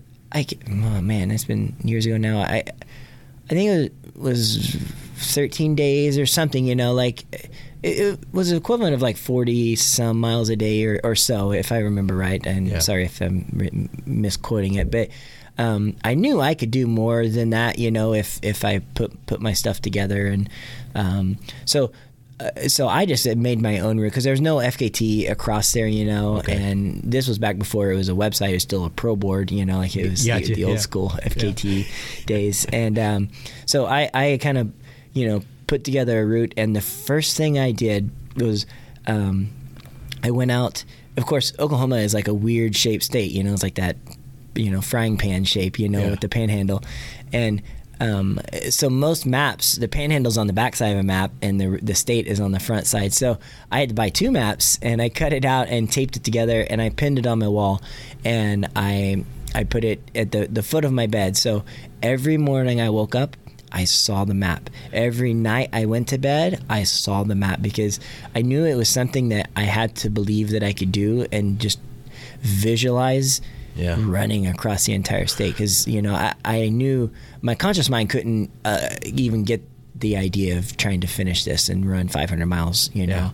Um, and um, so, so yeah, I put that map together, and I, I think that was so important. And I, you know, put Sharpie down a route. And of course, when I first did it, I thought I'm going to do it in 10 days, you know, and um, and so I I started the process of training for that. But after the first block, you know, my, I, I wanted to do it in the spring. Like it felt right when like flowers are blooming, trees are blooming, like things are coming to life. You know, instead of like the fall. I didn't want to do winter because I just don't like the cold, Yeah. and the summer would be stupid. Um, Yeah. So it was either fall or spring, and I chose the spring. And the first spring I tried to attempt to do it or attempt to train to do it, um, I just didn't feel 100% healthy. Like it, it I had some niggles, you know, a month out from kind of my date, and I kind of roughly put a crew together, but things just didn't feel quite. It felt like the machine was a little rusty, like the overall machine, not just my machine, but Yeah, the whole yeah. system. So, so uh, I decided not to do it, and I'd wait till next spring, which that would, I guess, it was 2018. I did that, um, and um, uh, that next block, I, I'd finally wrapped my mind around it a little and gotten a better crew and route schedule, and also kind of lowered my goal or raised my goal, whatever, however you look at that, um, to, to try to do it in eight days was, was my goal. Yeah. And um, so, So, um, did you, you know, one of the things when you just, you got to figure out which way to go. Um, just why did you choose left to right, uh, west to east? you know, um, I know, so as Because most the people- panhandle is, Yeah, there's yes, nothing. There's- exactly. As yeah. most people know, there it is um, no man's land, literally, and there's Yeah. still signs out there. There's no man's land. Yeah. um, there's there's not much out there. You know, a few cities, um, and I knew that that would probably be the, you know, the the hardest part to run because there's no landmarks to run to you know? Yeah. i mean when you see a landmark it takes you six hours to get there because you see it from a long ways away you know? I always joke a fence post is the tallest thing you'll see out there you know? There's not even a lot of electrical poles you know? Because there's not towns there's not a lot of houses out there. So um, i chose to do west to east because um, a growing up in tulsa it's on the east side of the state and i knew that I wanted to do kind of the I, I'll I'll say most boring part because that's the way most people will say it. But I love high desert. Like I love high that dry climate like out in western Oklahoma. So I knew I'd be more mentally sharp to enjoy that, and I I figured if I did it on the back end, I would hate it. You know, like Yeah. it'd be like, oh my gosh, where where is freaking New Mexico? You know, like I don't, I can't see it. Um, so so I, I did I did west to east just because I knew. Um, it, I wanted to get to Tulsa kind of tired because that's where all my people were. You know, Yeah, that's where I'd see all my friends, and that I knew that would mentally uh, lift my me up and my soul up and my spirits up. Um, but that, in the end, kind of backfired because when I got tired, Tulsa was a finish line. Like I just wanted to get to Tulsa for like a day and a half, And then you still and I got- got there, and I still had hundred more miles to go, and I was like. Well, this is gonna suck, and that's Yeah. the hilliest part, you know, Yeah, is, yeah. is eastern Oklahoma. Um, but so it, the, that plan kind of backfired, you know, in that sense. But it it got me through two thirds, you know, or, or more of the of the state to, to, to get to Tulsa. So Yeah. Well, and for people that uh, we, we talked a lot about, you know, it being sea level and and flat out here, but when you're when you're out there running the roads, there there's some there's some hilly roads, and and some of the route you took, you you had to, and the wind was uh, the wind was a huge yeah. factor for you too, wasn't it? Yeah, so Western Oklahoma, uh, like the Panhandle is pretty flat. Yeah, but yeah. once you start getting to the eastern side of the Panhandle in Northwest Oklahoma, it actually gets pretty, um, uh, uh, hilly. You know, Yeah. not, it, When you're running it's- it, yeah. correct. Yeah. When you're in a car, you know, you don't even notice. You know, your cruise control and your your RPMs go up maybe you know 250. You know, as you're going up the hill. You know, it's not much, but when you're running it. And you know, I ran the side of side of the highway, side of the roads. You know, um, and yeah, western northwest Oklahoma is hilly. So um, I think the worst um, section was near Woodward, um, and um, it also was the weather was the worst that day. Um, and our, our buddy Justin Franklin um, made a poor decision that he wanted to run with me out there, and he chose that section that day. Yeah. um, bless his heart. Um, I think it probably nearly Shout bro- out to broke. Yeah. broke him too. But um, that was the day that there was like um, a southeast wind at uh, 40 miles per hour, gusting to like 55, and and leaving Woodward, my route was southeast um, down to I think it was Highway 64. Um, but um, so I ran straight into the wind th- through the hills. Um, so I think he he chose he ran like a 30 mile section with me, so almost a 50k.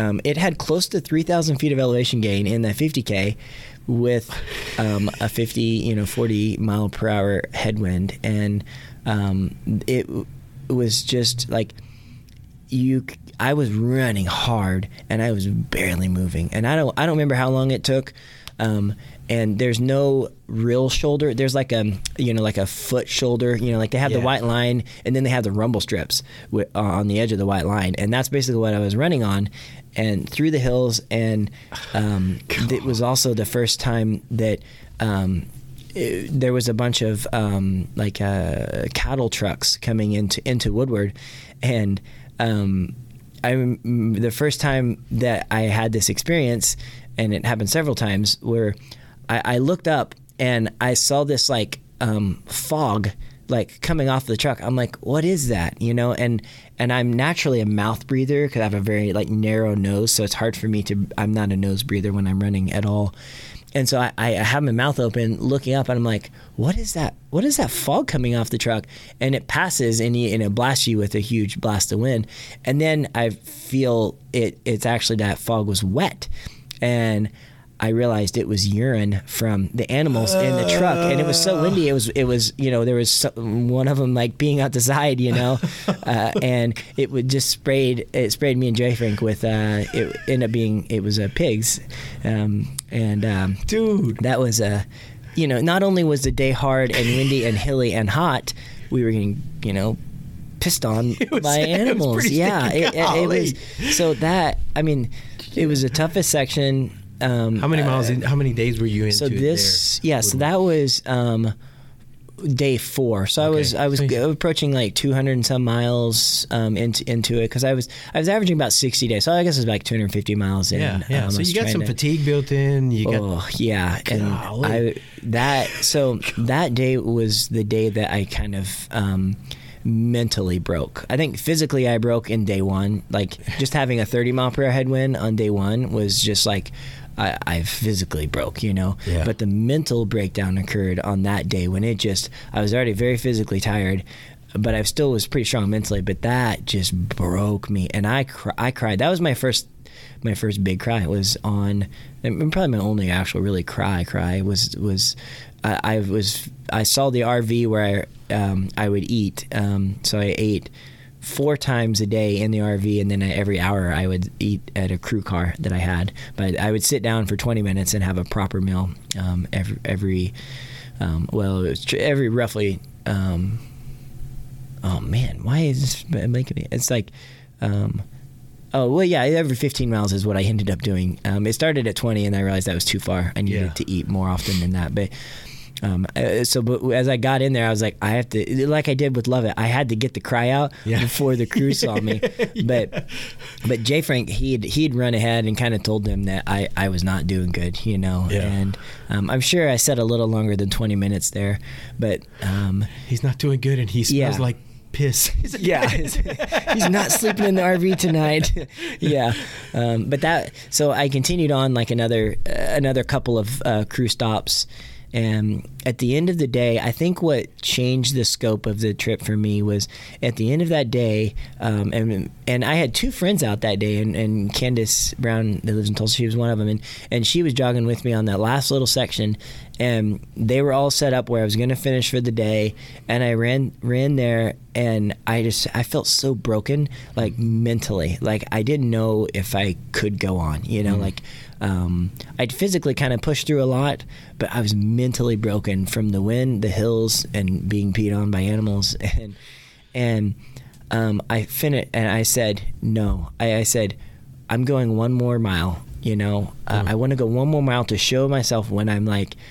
I'm about to cry, like getting emotional thinking about this moment because I'm feeling it strongly right now. But like I, I knew I needed to just push one more mile to show when I'm completely already been broken physically and I'm broken mentally that I could still go, you know? And so I jogged that mile out and we didn't say a word, but we just jogged it together.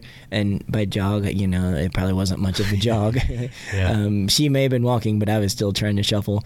Um, but I finished that mile and it just showed me that even when I was at my lowest of low, I could still go. Like I still had enough like deep desire to do this massive goal that I'd set for myself that when I was completely out, you know, I still got back up and and showed myself that there's more. And and that's like where what really enforces like these you know 100 mile runs and and you know multi-day runs. It's it's it's 100% mental. Like i i was physically breaking down or was broken down and but i could still go. If i if i had the will to go i, I could do it you know? So Yeah. that was a huge changing point. And uh, the next couple of days were just like uh, like um, uh, what, what are they? I can't think of the words. Like where you're running like in bliss, like easy. And I also shifted to running more nights too. So I was running at night a lot, which was nice and cooler. Yeah. But um, just like a runner's high, you know. Yeah, but it yeah. was like two days of it. Yeah. You know, like a hundred and some miles of, of kind of a runner's high. But then then my the physical aspect started coming back in, and it kind of snapped me out of that. But um, it was it was a yeah that that break open point was a kind of So, sounds like that was like that that that extra mile was was a huge, I don't know, uh, some you know factor. A, Yeah. A, a click, a turning point. Or, Yeah. uh, yeah. it, it was like like the switch like we were Yeah. talking about earlier like it was a, a primordial switch that I had to flip on you know Yeah. it was like um, and um, I never I never really questioned that I could finish it but I really was uh, thinking I don't know if my body could could do it you know I started getting into that mode of running out of mental fuel you know Yeah. but I just I I broke and I just became raw and open, and um, I was able to just shift the gear, and um, then you know it, the miles just clicked away after that. So so physically, um, I mean, you you know, I, you we, we enjoy running on trails. I, I love trails. I love dirt. Because number part of the reason is because the road is so hard on you. So so I remember when when uh, you were coming into um, uh, before you get into the Sand Springs area, and uh, we lived. That's when I lived out in that Mm-hmm. area, and I remember you know keeping tabs on where you were and everything else. And I was like, I bet he's. And I had the kids in the car, and I'm like, let's go see if we can find him. And I remember seeing you. I don't. I don't even remember who was running with you at the time, and um, I remember there was an obvious limp, Mm-hmm. kind of a, a shuffle limp.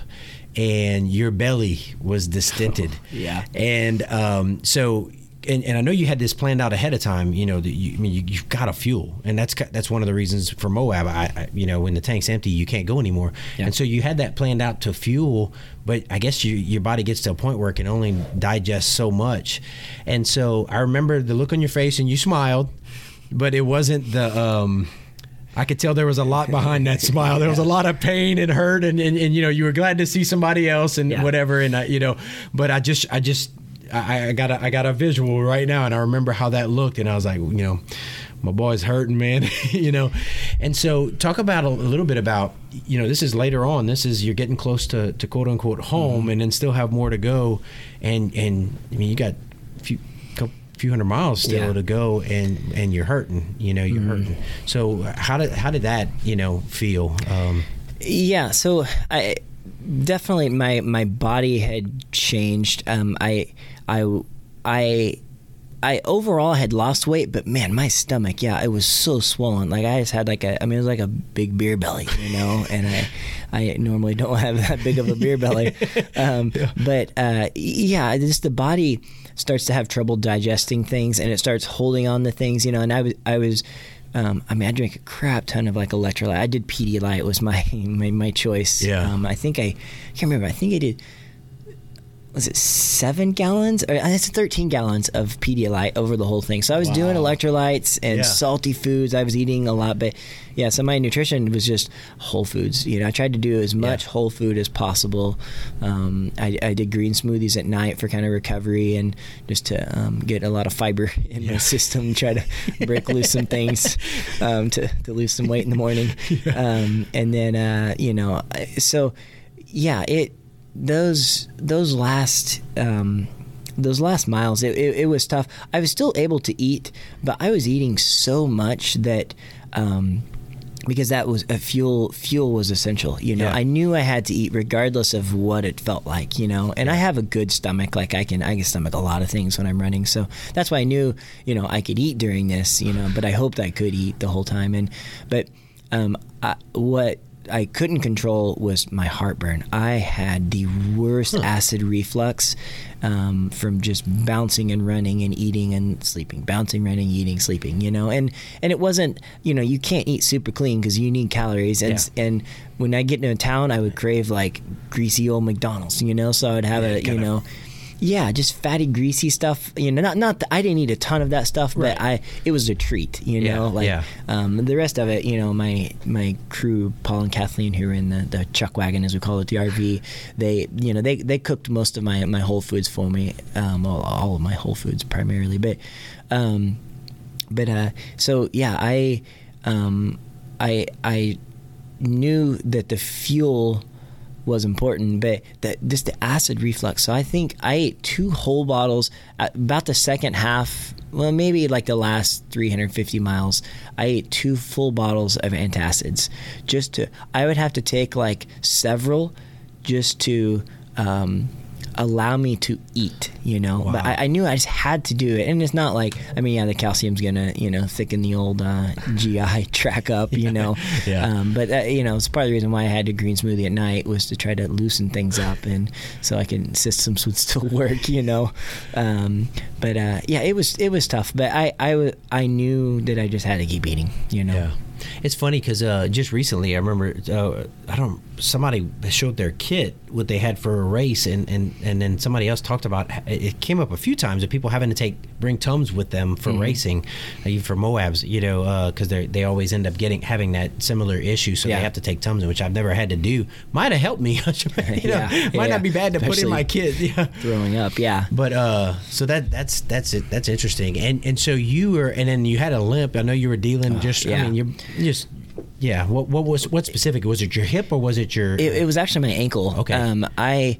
so the first um, the first few days I had run exclusively on the left side of the road. You know, running into traffic, Yeah, right? yeah. So, um, as all highways are, which you don't maybe a lot of people don't realize it they're um, cambered so water runs off from the center you know because you don't want a lot of water in the roads Yeah. because that makes it you know, dangerous to drive but um, so so they're higher in the center and they're lower on the sides so you have like a you know half degree to one degree slope that you're running on the entire time. And some of them are worse. You know the the more rural roads are i feel like they're a little worse you know like the the edges have sunken down a little more. Yeah. um, so my all my connecting tendons and ligaments, you know, sort of got locked in. You know, like the inside of my left ankle was shortened and the outside was lengthened. You know, and I just ran and ran and ran like that. Well, when I got really hot, um, I we made the decision to have me start running nights, um, and and I love that. But the I the mistake I made was I was like, oh, I should give my feet a break and run on the right side of the road because there's no traffic. You know, It's Yeah. two in the morning in rural, you know, like northwest Oklahoma. and you see it coming if there is. It- so, exactly, and it actually felt the safest uh, ever was running at night because Yeah. I most of the time I would turn off my light because there's just enough natural light. So Mm-hmm. you know, it's not like a, you know because sometimes I feel like a car will like they're staring at you and they start drifting towards you because it's a light, you know, Yeah. a blinking light. So I. I would I would sometimes turn my light off and just enjoy the, the stars are freaking amazing out there, you know. And but so I made the the mistake I made was running on the right hand side of the road was all those tendons that were shortened now got stretched and they got very irritated and swollen and um, it almost was the breaking point of my body. Um, we had to do some pretty serious. Um, Kathy was out there, and then um, also uh, Lisa, who's a massage therapist. She she came out and worked on my body, and um, it hurt. I mean, they were digging into stuff, and I already hurt, but I knew it was necessary. Yeah. Because they needed to just kind of break some of that inflammation up, and and I don't I don't take anti-inflammatories. Um, it's not something. Um, Given how hard I was pushing my body, it's not something I really wanted to do. Was Yeah, I don't yeah. want some, you know, Kidneys organ organ yeah. failure. So, Yeah. um, so I knew, um, Uh, I, and, and I wanted to feel the pain. I wanted to know what hurt and wanted to deal with it in a proper sense, not mask it with Yeah. with some with the, with a chemical. Basically, you know, like I knew I needed to feel things. I knew it was a problem. So, you know, we we were massaging it and taping it, and I mean, even Arnold Arnold Begay, who I called my my uh, my road angel out there, like he would show up just randomly, and he had stuff, and he had jackets for me sometimes, and like we we, we he had ace bandage, and we would just wrap it. I mean, I had like a lot of stuff on it just to try to you know uh, piece it together to to keep it together. But yeah, that's when I saw you was when I was struggling, and I could go four or five miles, and then I have to lay on the uh, tailgate of a, of one of the vehicles, and they would have to work things out. And I was Wow. it was cold again at that point. Like it, it started off cold, it got to like the 90s, and then it got cold again. Yeah. Um, so it, temperature were all over the place, and yeah, it was it was really hard to smile. But I remember seeing you. I, I remember seeing everyone. I loved it. it. It was it was such a spirit boost, and that was. As authentic and real as my smile could oh, get, yeah. but man, it it like you know like it it it, hurt to smile honestly. But I knew what little fuel because it's it was fuel I'm getting from seeing all these people from seeing you. It's like I'm like oh man, you know Da- David drove all the way out here just just to see me kind of shuffle by, you know, and Yeah. um, and then people started running with me too, and kind of like felt a little Forrest Gumpy, you know, like running through Tulsa. I had like a crowd of people running with me. Yeah. yeah, yeah. Yeah, I really wanted to have that. You know, I'm going to go home now, but uh, home home was still at the Arkansas state line. So Yeah. So I knew I know, uh, I remember. Remember um, actually, when when I saw you, um, it wasn't a whole. I- remember your route, and I remember you got to a certain point, and you uh, you got to spend the night in Tulsa. You know, quote unquote. Yeah, home. yeah. And uh, and like you said, that had to be pretty tough the next day after being there to get back out there. yeah, it, it that was the hardest. Like I knew it was like a victory lap is what it felt like was like I'd run so much in Tulsa and I'd run and, and, and I've run a lot of trails but training for this I ran a lot of road you know yeah. Um, to, to get my body ready and I'd run parts of the course you know through the town quite a bit and so it felt like a victory like I'd made it to Tulsa like my the end of day six or seven whatever day that was that I made it to Tulsa I guess it's the end of day seven um, I made it to Tulsa and it, like I, I just made it to Tulsa County. I wanted to make it further in, but like the, I was limping really. It was a day you saw me. I was Yeah. limping really bad. And Kathy, who's done, you know, I, I just everyone respects so much, including myself. Like she told me to stop running. And when if Kathy says stop running, you got to listen to it. Like, That's right. I wanted to get to my goal for the day. But I guess I was just limping really bad, and Yeah. I at that point I, I couldn't feel my body too well, you Yeah. know, like it is. I knew it hurt, and just I was all hurt. compensating bad. All and hurt, yeah. it could end up in, a, in an actual injury, you know. So she pulled the plug, but I made it to Tulsa County, so that that trip through Tulsa felt like a victory lap. You know, it was like, you know, doing donuts and uh, you know, like it was like hot rodding through town, and and you know, um, a, a couple of guys ran with me, uh, Mark and. Um, Damien, they they ran with me through town, and it was like their longest run in a long time. They ran all the way, you know, across Tulsa, and um, you know, people joined, and there was stuff on the sidewalks. Like it was such a, you know, and I probably ran a little faster than I was normally, but I I controlled the pace pretty well. Yeah, yeah. Um, but you know, so it was just this like big beautiful thing, and I got outside of Tulsa, and I realized that that was the first time I realized, well, crap, you know, I got a long ways to go, and Yeah. I like uh, that high of running through Tulsa had kind of worn off, and I was like, ugh, like Yeah. this is gonna this is gonna be a grind these last bit, but you know, and I I had done the whole trip. I mean, I talked about the the people that had ran with me a little bit. Um, and Kathy had joined me um, for a couple of sections, um, as well as Clint and my former partner. But they, so I had a couple of people join me for small sections. But you know, for the first 400 miles, you know, probably only 40 miles I had company. You know, Oh, I did I did it all by myself, which is what I wanted. I didn't Yeah. want like pacers, but when I got to Tulsa, it just organically happened, Yeah. and I pretty much had someone running with me the entire time. You know, um, which which was nice because just having footsteps at that point, you know, it's like. I guess that's the equivalent to the last, you know, 30 miles of 100 Yeah, or something. yeah. You know, you get a pacer, you know, they Yeah. pick you up. So I had the last 100 miles of my 500 mile run. I had, I had a multiple pacers. So yeah, Well, I saw the uh, I saw the video of of where when you when you got there, man. Oh, when you yeah. when you finished.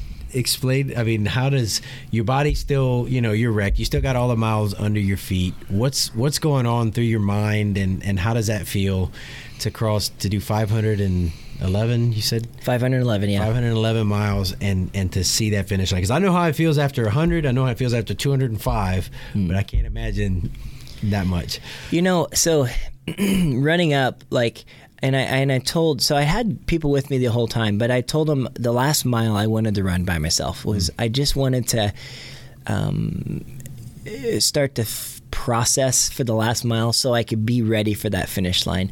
And there's a it's a giant hill hill climb at the end too. Because it's basically Arkansas, you know, Yeah. Siloam Yeah. Siloam Springs, and um, you know, so I had people with me the entire time, and including my sister. My sister ran earlier that morning. She ran her first half marathon ever in the middle of the night. Um, she ran middle of the night to the early morning, so like four to you know seven a.m. She ran her first half. Um, on so the cool. side of the roads, yeah. So it was, that was really special. Um, but yeah, so that last mile I did by myself just to kind of try to process uh, what was about to happen, and um, it, but I, I I just wanted to be open. Like I didn't want to like I wanted to be real. I wanted to be Justin coming Yeah. into that. So it wasn't like I felt like when I finished, I wasn't celebrating the finish of me running 500 miles. I was celebrating the moment of all these people coming out to the finish line because I knew there's a lot of people going to be there. So you know, ended up being I don't know, maybe 25 people. Um, you know, some people from Arkansas, you know, some runners from Arkansas, and a lot of people from you know Oklahoma area had come out for the finish. And it was a work week, you know, work day, middle of the day, you know, kind of late afternoon or something when I was finishing you know so people had to take off work you know so i knew like so to me, like it, it was a moment to celebrate all these people, celebrate like celebrating this giant thing that happened, and I felt like a spectator of the thing I just did. Is Huh. like how my mindset turned towards, and and still to this day, it's how um, it feels to me. It was like it was um, you know kind of a uh, I don't say out of body experience, but it was like this this other part of me did this, you know, and and I still look at it in awe, like I like whoa, Justin Walker did that, you know, like it wasn't me, Yeah. you know, it was like my subconscious like took over. It was and that did part of you this that race. said it. Yeah, Yes, yeah, yeah. It was like this internal part of me did that, you know, 500 mile effort in eight days, and you know, so the finish was celebrating the people, and I remember I was really tired and I wanted to sit down, and I did right away. You know, they got me a chair and made a you know chalk you know chalk line at the state line, and we actually used the official. So the official like welcome to Arkansas sign wasn't the official line. They found the official state marker border Yeah. and made made the real line. Nice. Um, and so they set the chair right on the border, and um, I remember I had had a beer, um, and my I remember my friend um, Peter had said, you know, what do you want? And I was like, oh, I pictured like a circus or something. I don't know, and I don't really like. I remember saying it, but I don't know why I said this. So everyone had like like clown hats on and noses and stuff. Like you know, it was like a circus. You know, like it was a really, it was kind of weird. Like, Yeah. like looking back I at it, it's like this? Is this real- is this real yeah, I life? think my first hallucination of that whole journey was at the finish.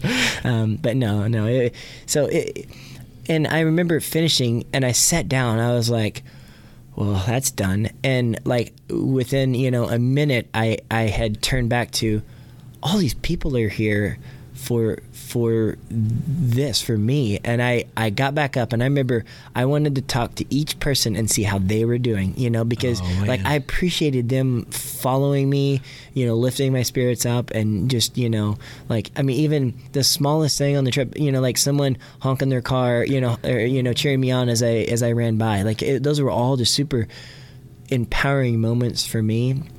Um, just you know feels like you know like connecting the community together in something you know um, bigger than than ourselves you know of this stupid thing I was doing. And and um, so that's where it just I, it turned to you know it wasn't the achievement of me running across the state of Oklahoma. It really was about all these people that cared and loved me for this journey. And that that's what the finish line was for me was like it was a time for me to finally hug them and thank them and talk to them you know because when i was running i was pretty you know i, I was not short but i was just i was moving you know is all You- i could do. mission. right. I, Yeah. I was seriously on a mission yeah. And but that was the first moment where i was like okay let's just be real let's, let's just talk and hug and cry Yeah. and whatever Not you know? run.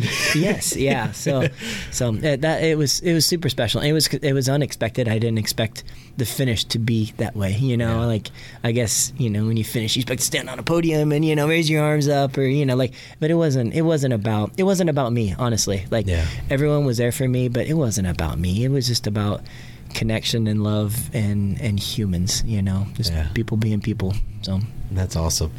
Well, um, um, you you, the fact is you did the miles, and uh, what time they open? They- 10 o'clock Okay, we all good, right, we all good, right. we good We're good. All right. We do. Um, so uh, you did the miles. Your body was was pretty wrecked, and you and I had some conversations after. And I was, you know, Mm-hmm. you, you you did some posts after, uh, kind of re- reliving the whole thing. But um, your your body was was pretty wrecked for a while.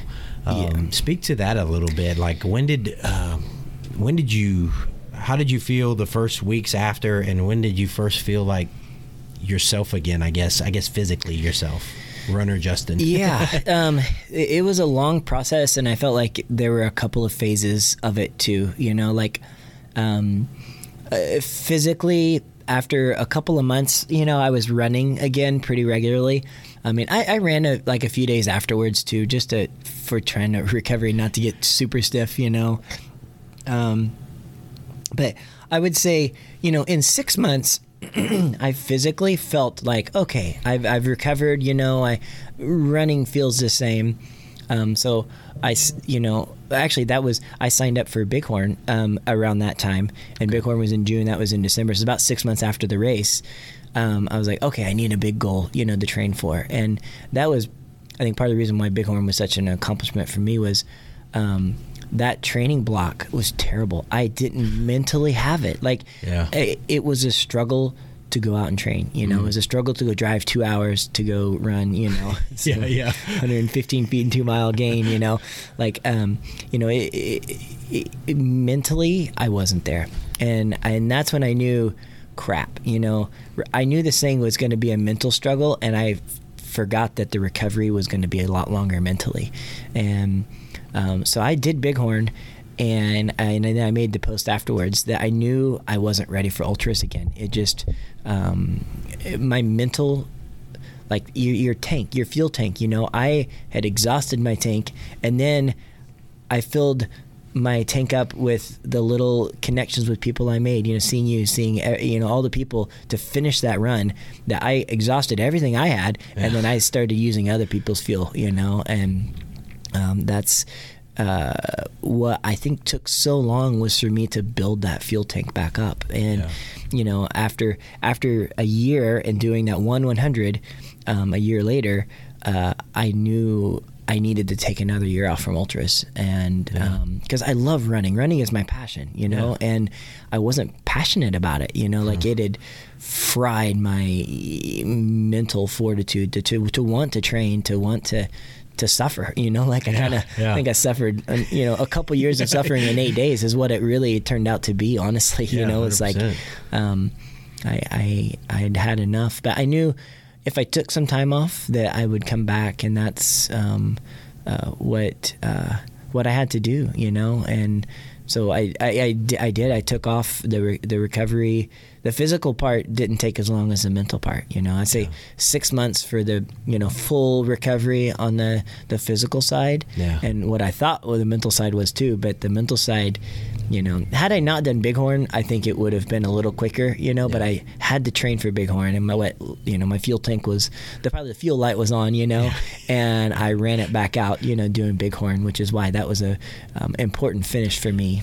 And it's it's it's, it's exhausting to train and and when you're not when you don't have that drive or that you Yeah. know yeah yeah So yeah, it's- you you got to have the fuel in the tank to have that desire and drive to, to, to train and and I didn't so Yeah. so yeah it, it's taken a while and it's back now. You know I did um, Kathy Bratton had her birthday 100 which we both we both decided let's go be stupid and run run sidewalks. Yeah for- run pavement for 100 miles. That was and, that was something. heat and humidity and oh yeah. It was good it was good to get to to especially during covid and all to get to Yeah. run together and and run with people hang out you know? it, it was it was really good. And and I knew you know I didn't you know training training was okay for that you know but I didn't do do super big training block because that was my first I I'd done a that FKT the 100k the double out and back and PR'd my 50 that was like my one real big training run you know leading up to that 100 so I was like well okay I feel ready. I did a good long you know kind of um, longish race and um, but yeah I uh, but yeah so now i did that so i feel like okay but i i don't want to like I, I don't know if there's still residual effects but like but it's part of my other goals of trying to run fast so i've kind of pulled back from from ultras a little but there's you know a six hour race in um, in kansas in, in wichita that comes up in november and i, I keep eyeballing it like eh, maybe i'll go out and Well, just six throw, hours. throw it down for six hours just six And- hours. yeah, Yeah, yeah, I yeah. That- I like the, the the you know we're going to speak, but there's this. Yeah, yeah. But I know, but, I know. Yeah, yeah. It's, it's the classic uh, conundrum of, of, of running, especially ultras. I guess the beautiful thing is, is you know, there's nothing we we have to do, and you know, we can do it when we're when we're ready. You know, Yeah. when When it feels right. when it feels right. Yeah. yeah. That's that goes to that connection back to yourself. You know, it's like knowing what you need and and doing it at the right times and not forcing it. You know, we mentally try to force things so often. You know, because we want to have something or. You know, things just come so fast and so easy now. Like we want it now. You Yeah. know, um, and you know things things need to happen at the organic speed of life. I think I think uh, it's a good reminder, I guess, kind of in, in wrapping up a little bit too. Is you know I, I, I like seeing when you run. You know I like I like seeing Justin out there doing and, and conquering big things or whatever. People like seeing people, but you have to want you, you can't be you can't run because David Terrio wants to see you out there running or anybody else wants to see you know it has to be has to be you you know Yeah. it has to be you that wants it Well, and that's that's exactly like why I still have this like no career thing, you know, where where I I- don't want running to define me. You know, Yeah. I don't want to do it because others expect me to do it. Like Yeah. I want to do it because I want to do it. So that's why, like, especially right now, I kind of alternate between ultras and one mile races. You know, like yeah. in March, I'm hoping to do a one mile race. So like um, in a few months. So yeah, it's it's um, it, I have to I have to do me and not worry about you know what what what others want, even though you know. Um, because I know ultimately it serves me the best, and if I serve me the best, I can serve everyone else the best, and that's like that's what that's what I'm passionate about. I love people. I love connecting communities. You know, I love organizing races. You know, I I I, I love to be a giver, and if I don't do things for myself, I can't do that. So so so yeah, that's why. You know, I'll I'll, I'll throw in a, a six hour every once in a while, but for the most part, I'm gonna. There's no no 100s on the on the, the deck right now. not not yet anyway Yeah, not yet. La- later Yeah. on there'll be a but Yeah. I got I'll be driving back to Wichita now, like checking UltraSignup. Okay, what's next month? yeah. Oh man. Well, Justin, man, it's always always good to see you. Always enjoy getting to hang out with you, run with you. Uh, love love what you do. Love love love your heart. You know, I really do. When you know that that you portray to people, and you you are an encourager. Uh, you've encouraged me just seeing the things that you've done, and uh, man, if um I, I I know you do some, you know, you do some coaching and stuff like that, and, Mm-hmm. and that's just kind of an outflow of, of, of who you are. Yeah. And uh, if anybody wants to just get in touch with you, I'll make sure and include uh, your um, uh, social media Yeah. stuff out there. People want to see what you're doing uh, when they, you know, if you decide to r- run something else besides six hours or whatever. But uh, but thanks for thanks for being here. Thanks for sharing your journey, and uh, looking forward to seeing what you got in the future, man. Yeah, man, I, I appreciate appreciate the time too, man. I love love talking to you, love running with you. So it's uh, it's an honor to to sit down and chat with you.